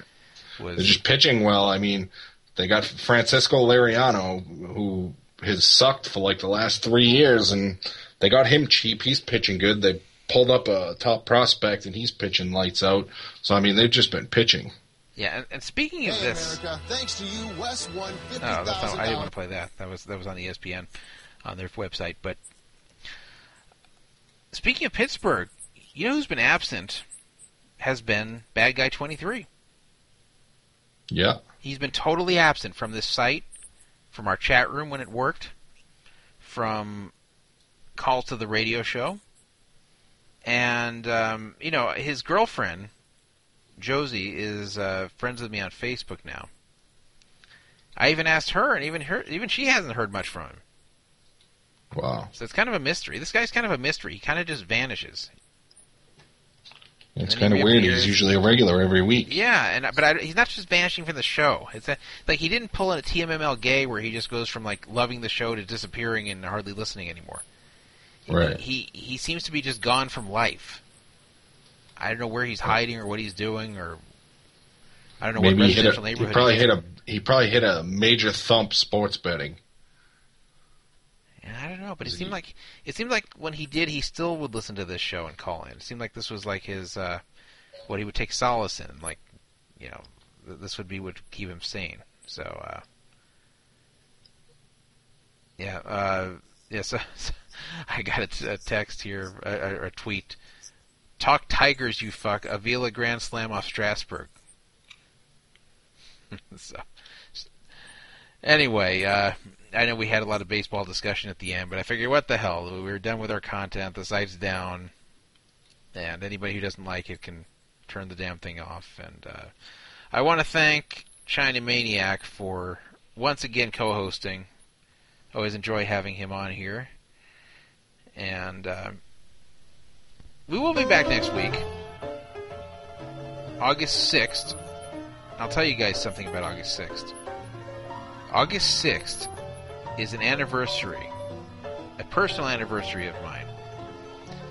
Is it the anniversary of anything involving Benjamin's mother? No, kind of close though. We did go Let, on let me let, let me take a guess. I think I got a good guess here. yeah, Is this the virginity? It is the virginity anniversary. It will- be 24 years since I lost my virginity. Next year is the big 25, since I was not a virgin anymore. And uh, this is actually today's an anniversary of something uh, similar. Um, with the same girl, it was the first time I ever got past first base with a girl. It's the first time I did anything more than kissing was was today, 24 years ago, and then the you know the, the big deed happened a week later. So Hot summers in L.A. yeah, back in back in 1989, we were listening to uh, El, El DeBarge. So, uh, you know what else happened on this date? Nothing related to sex or girls. Um, 26 years ago today. I don't know why I remember all this stuff. We found our family dog while vacationing in Colorado. It was an abandoned purebred Springer Spaniel, of all things. And she, we didn't know how old she was, but it turned out she was very young. The vet was able to inspect her teeth and said she was about nine months old. And she lived all the way till 2001. We found her in 87. So anyway, uh, th- those are my personal anniversaries this week and next. But we will be back next week, August 6, 2013, 7 p.m. That wasn't the time I lost my virginity, by the way. It was like at 5 a.m. But we will be back 7 p.m. with another free roll and more crazy stories from the world of poker and gambling and who knows what else. Thank you for listening tonight, even if you couldn't chat or read the forum. I'm going to try to reboot this damn thing and get this stupid forum back up. I don't like not having a forum. I feel naked. Good night and shalom. Good night.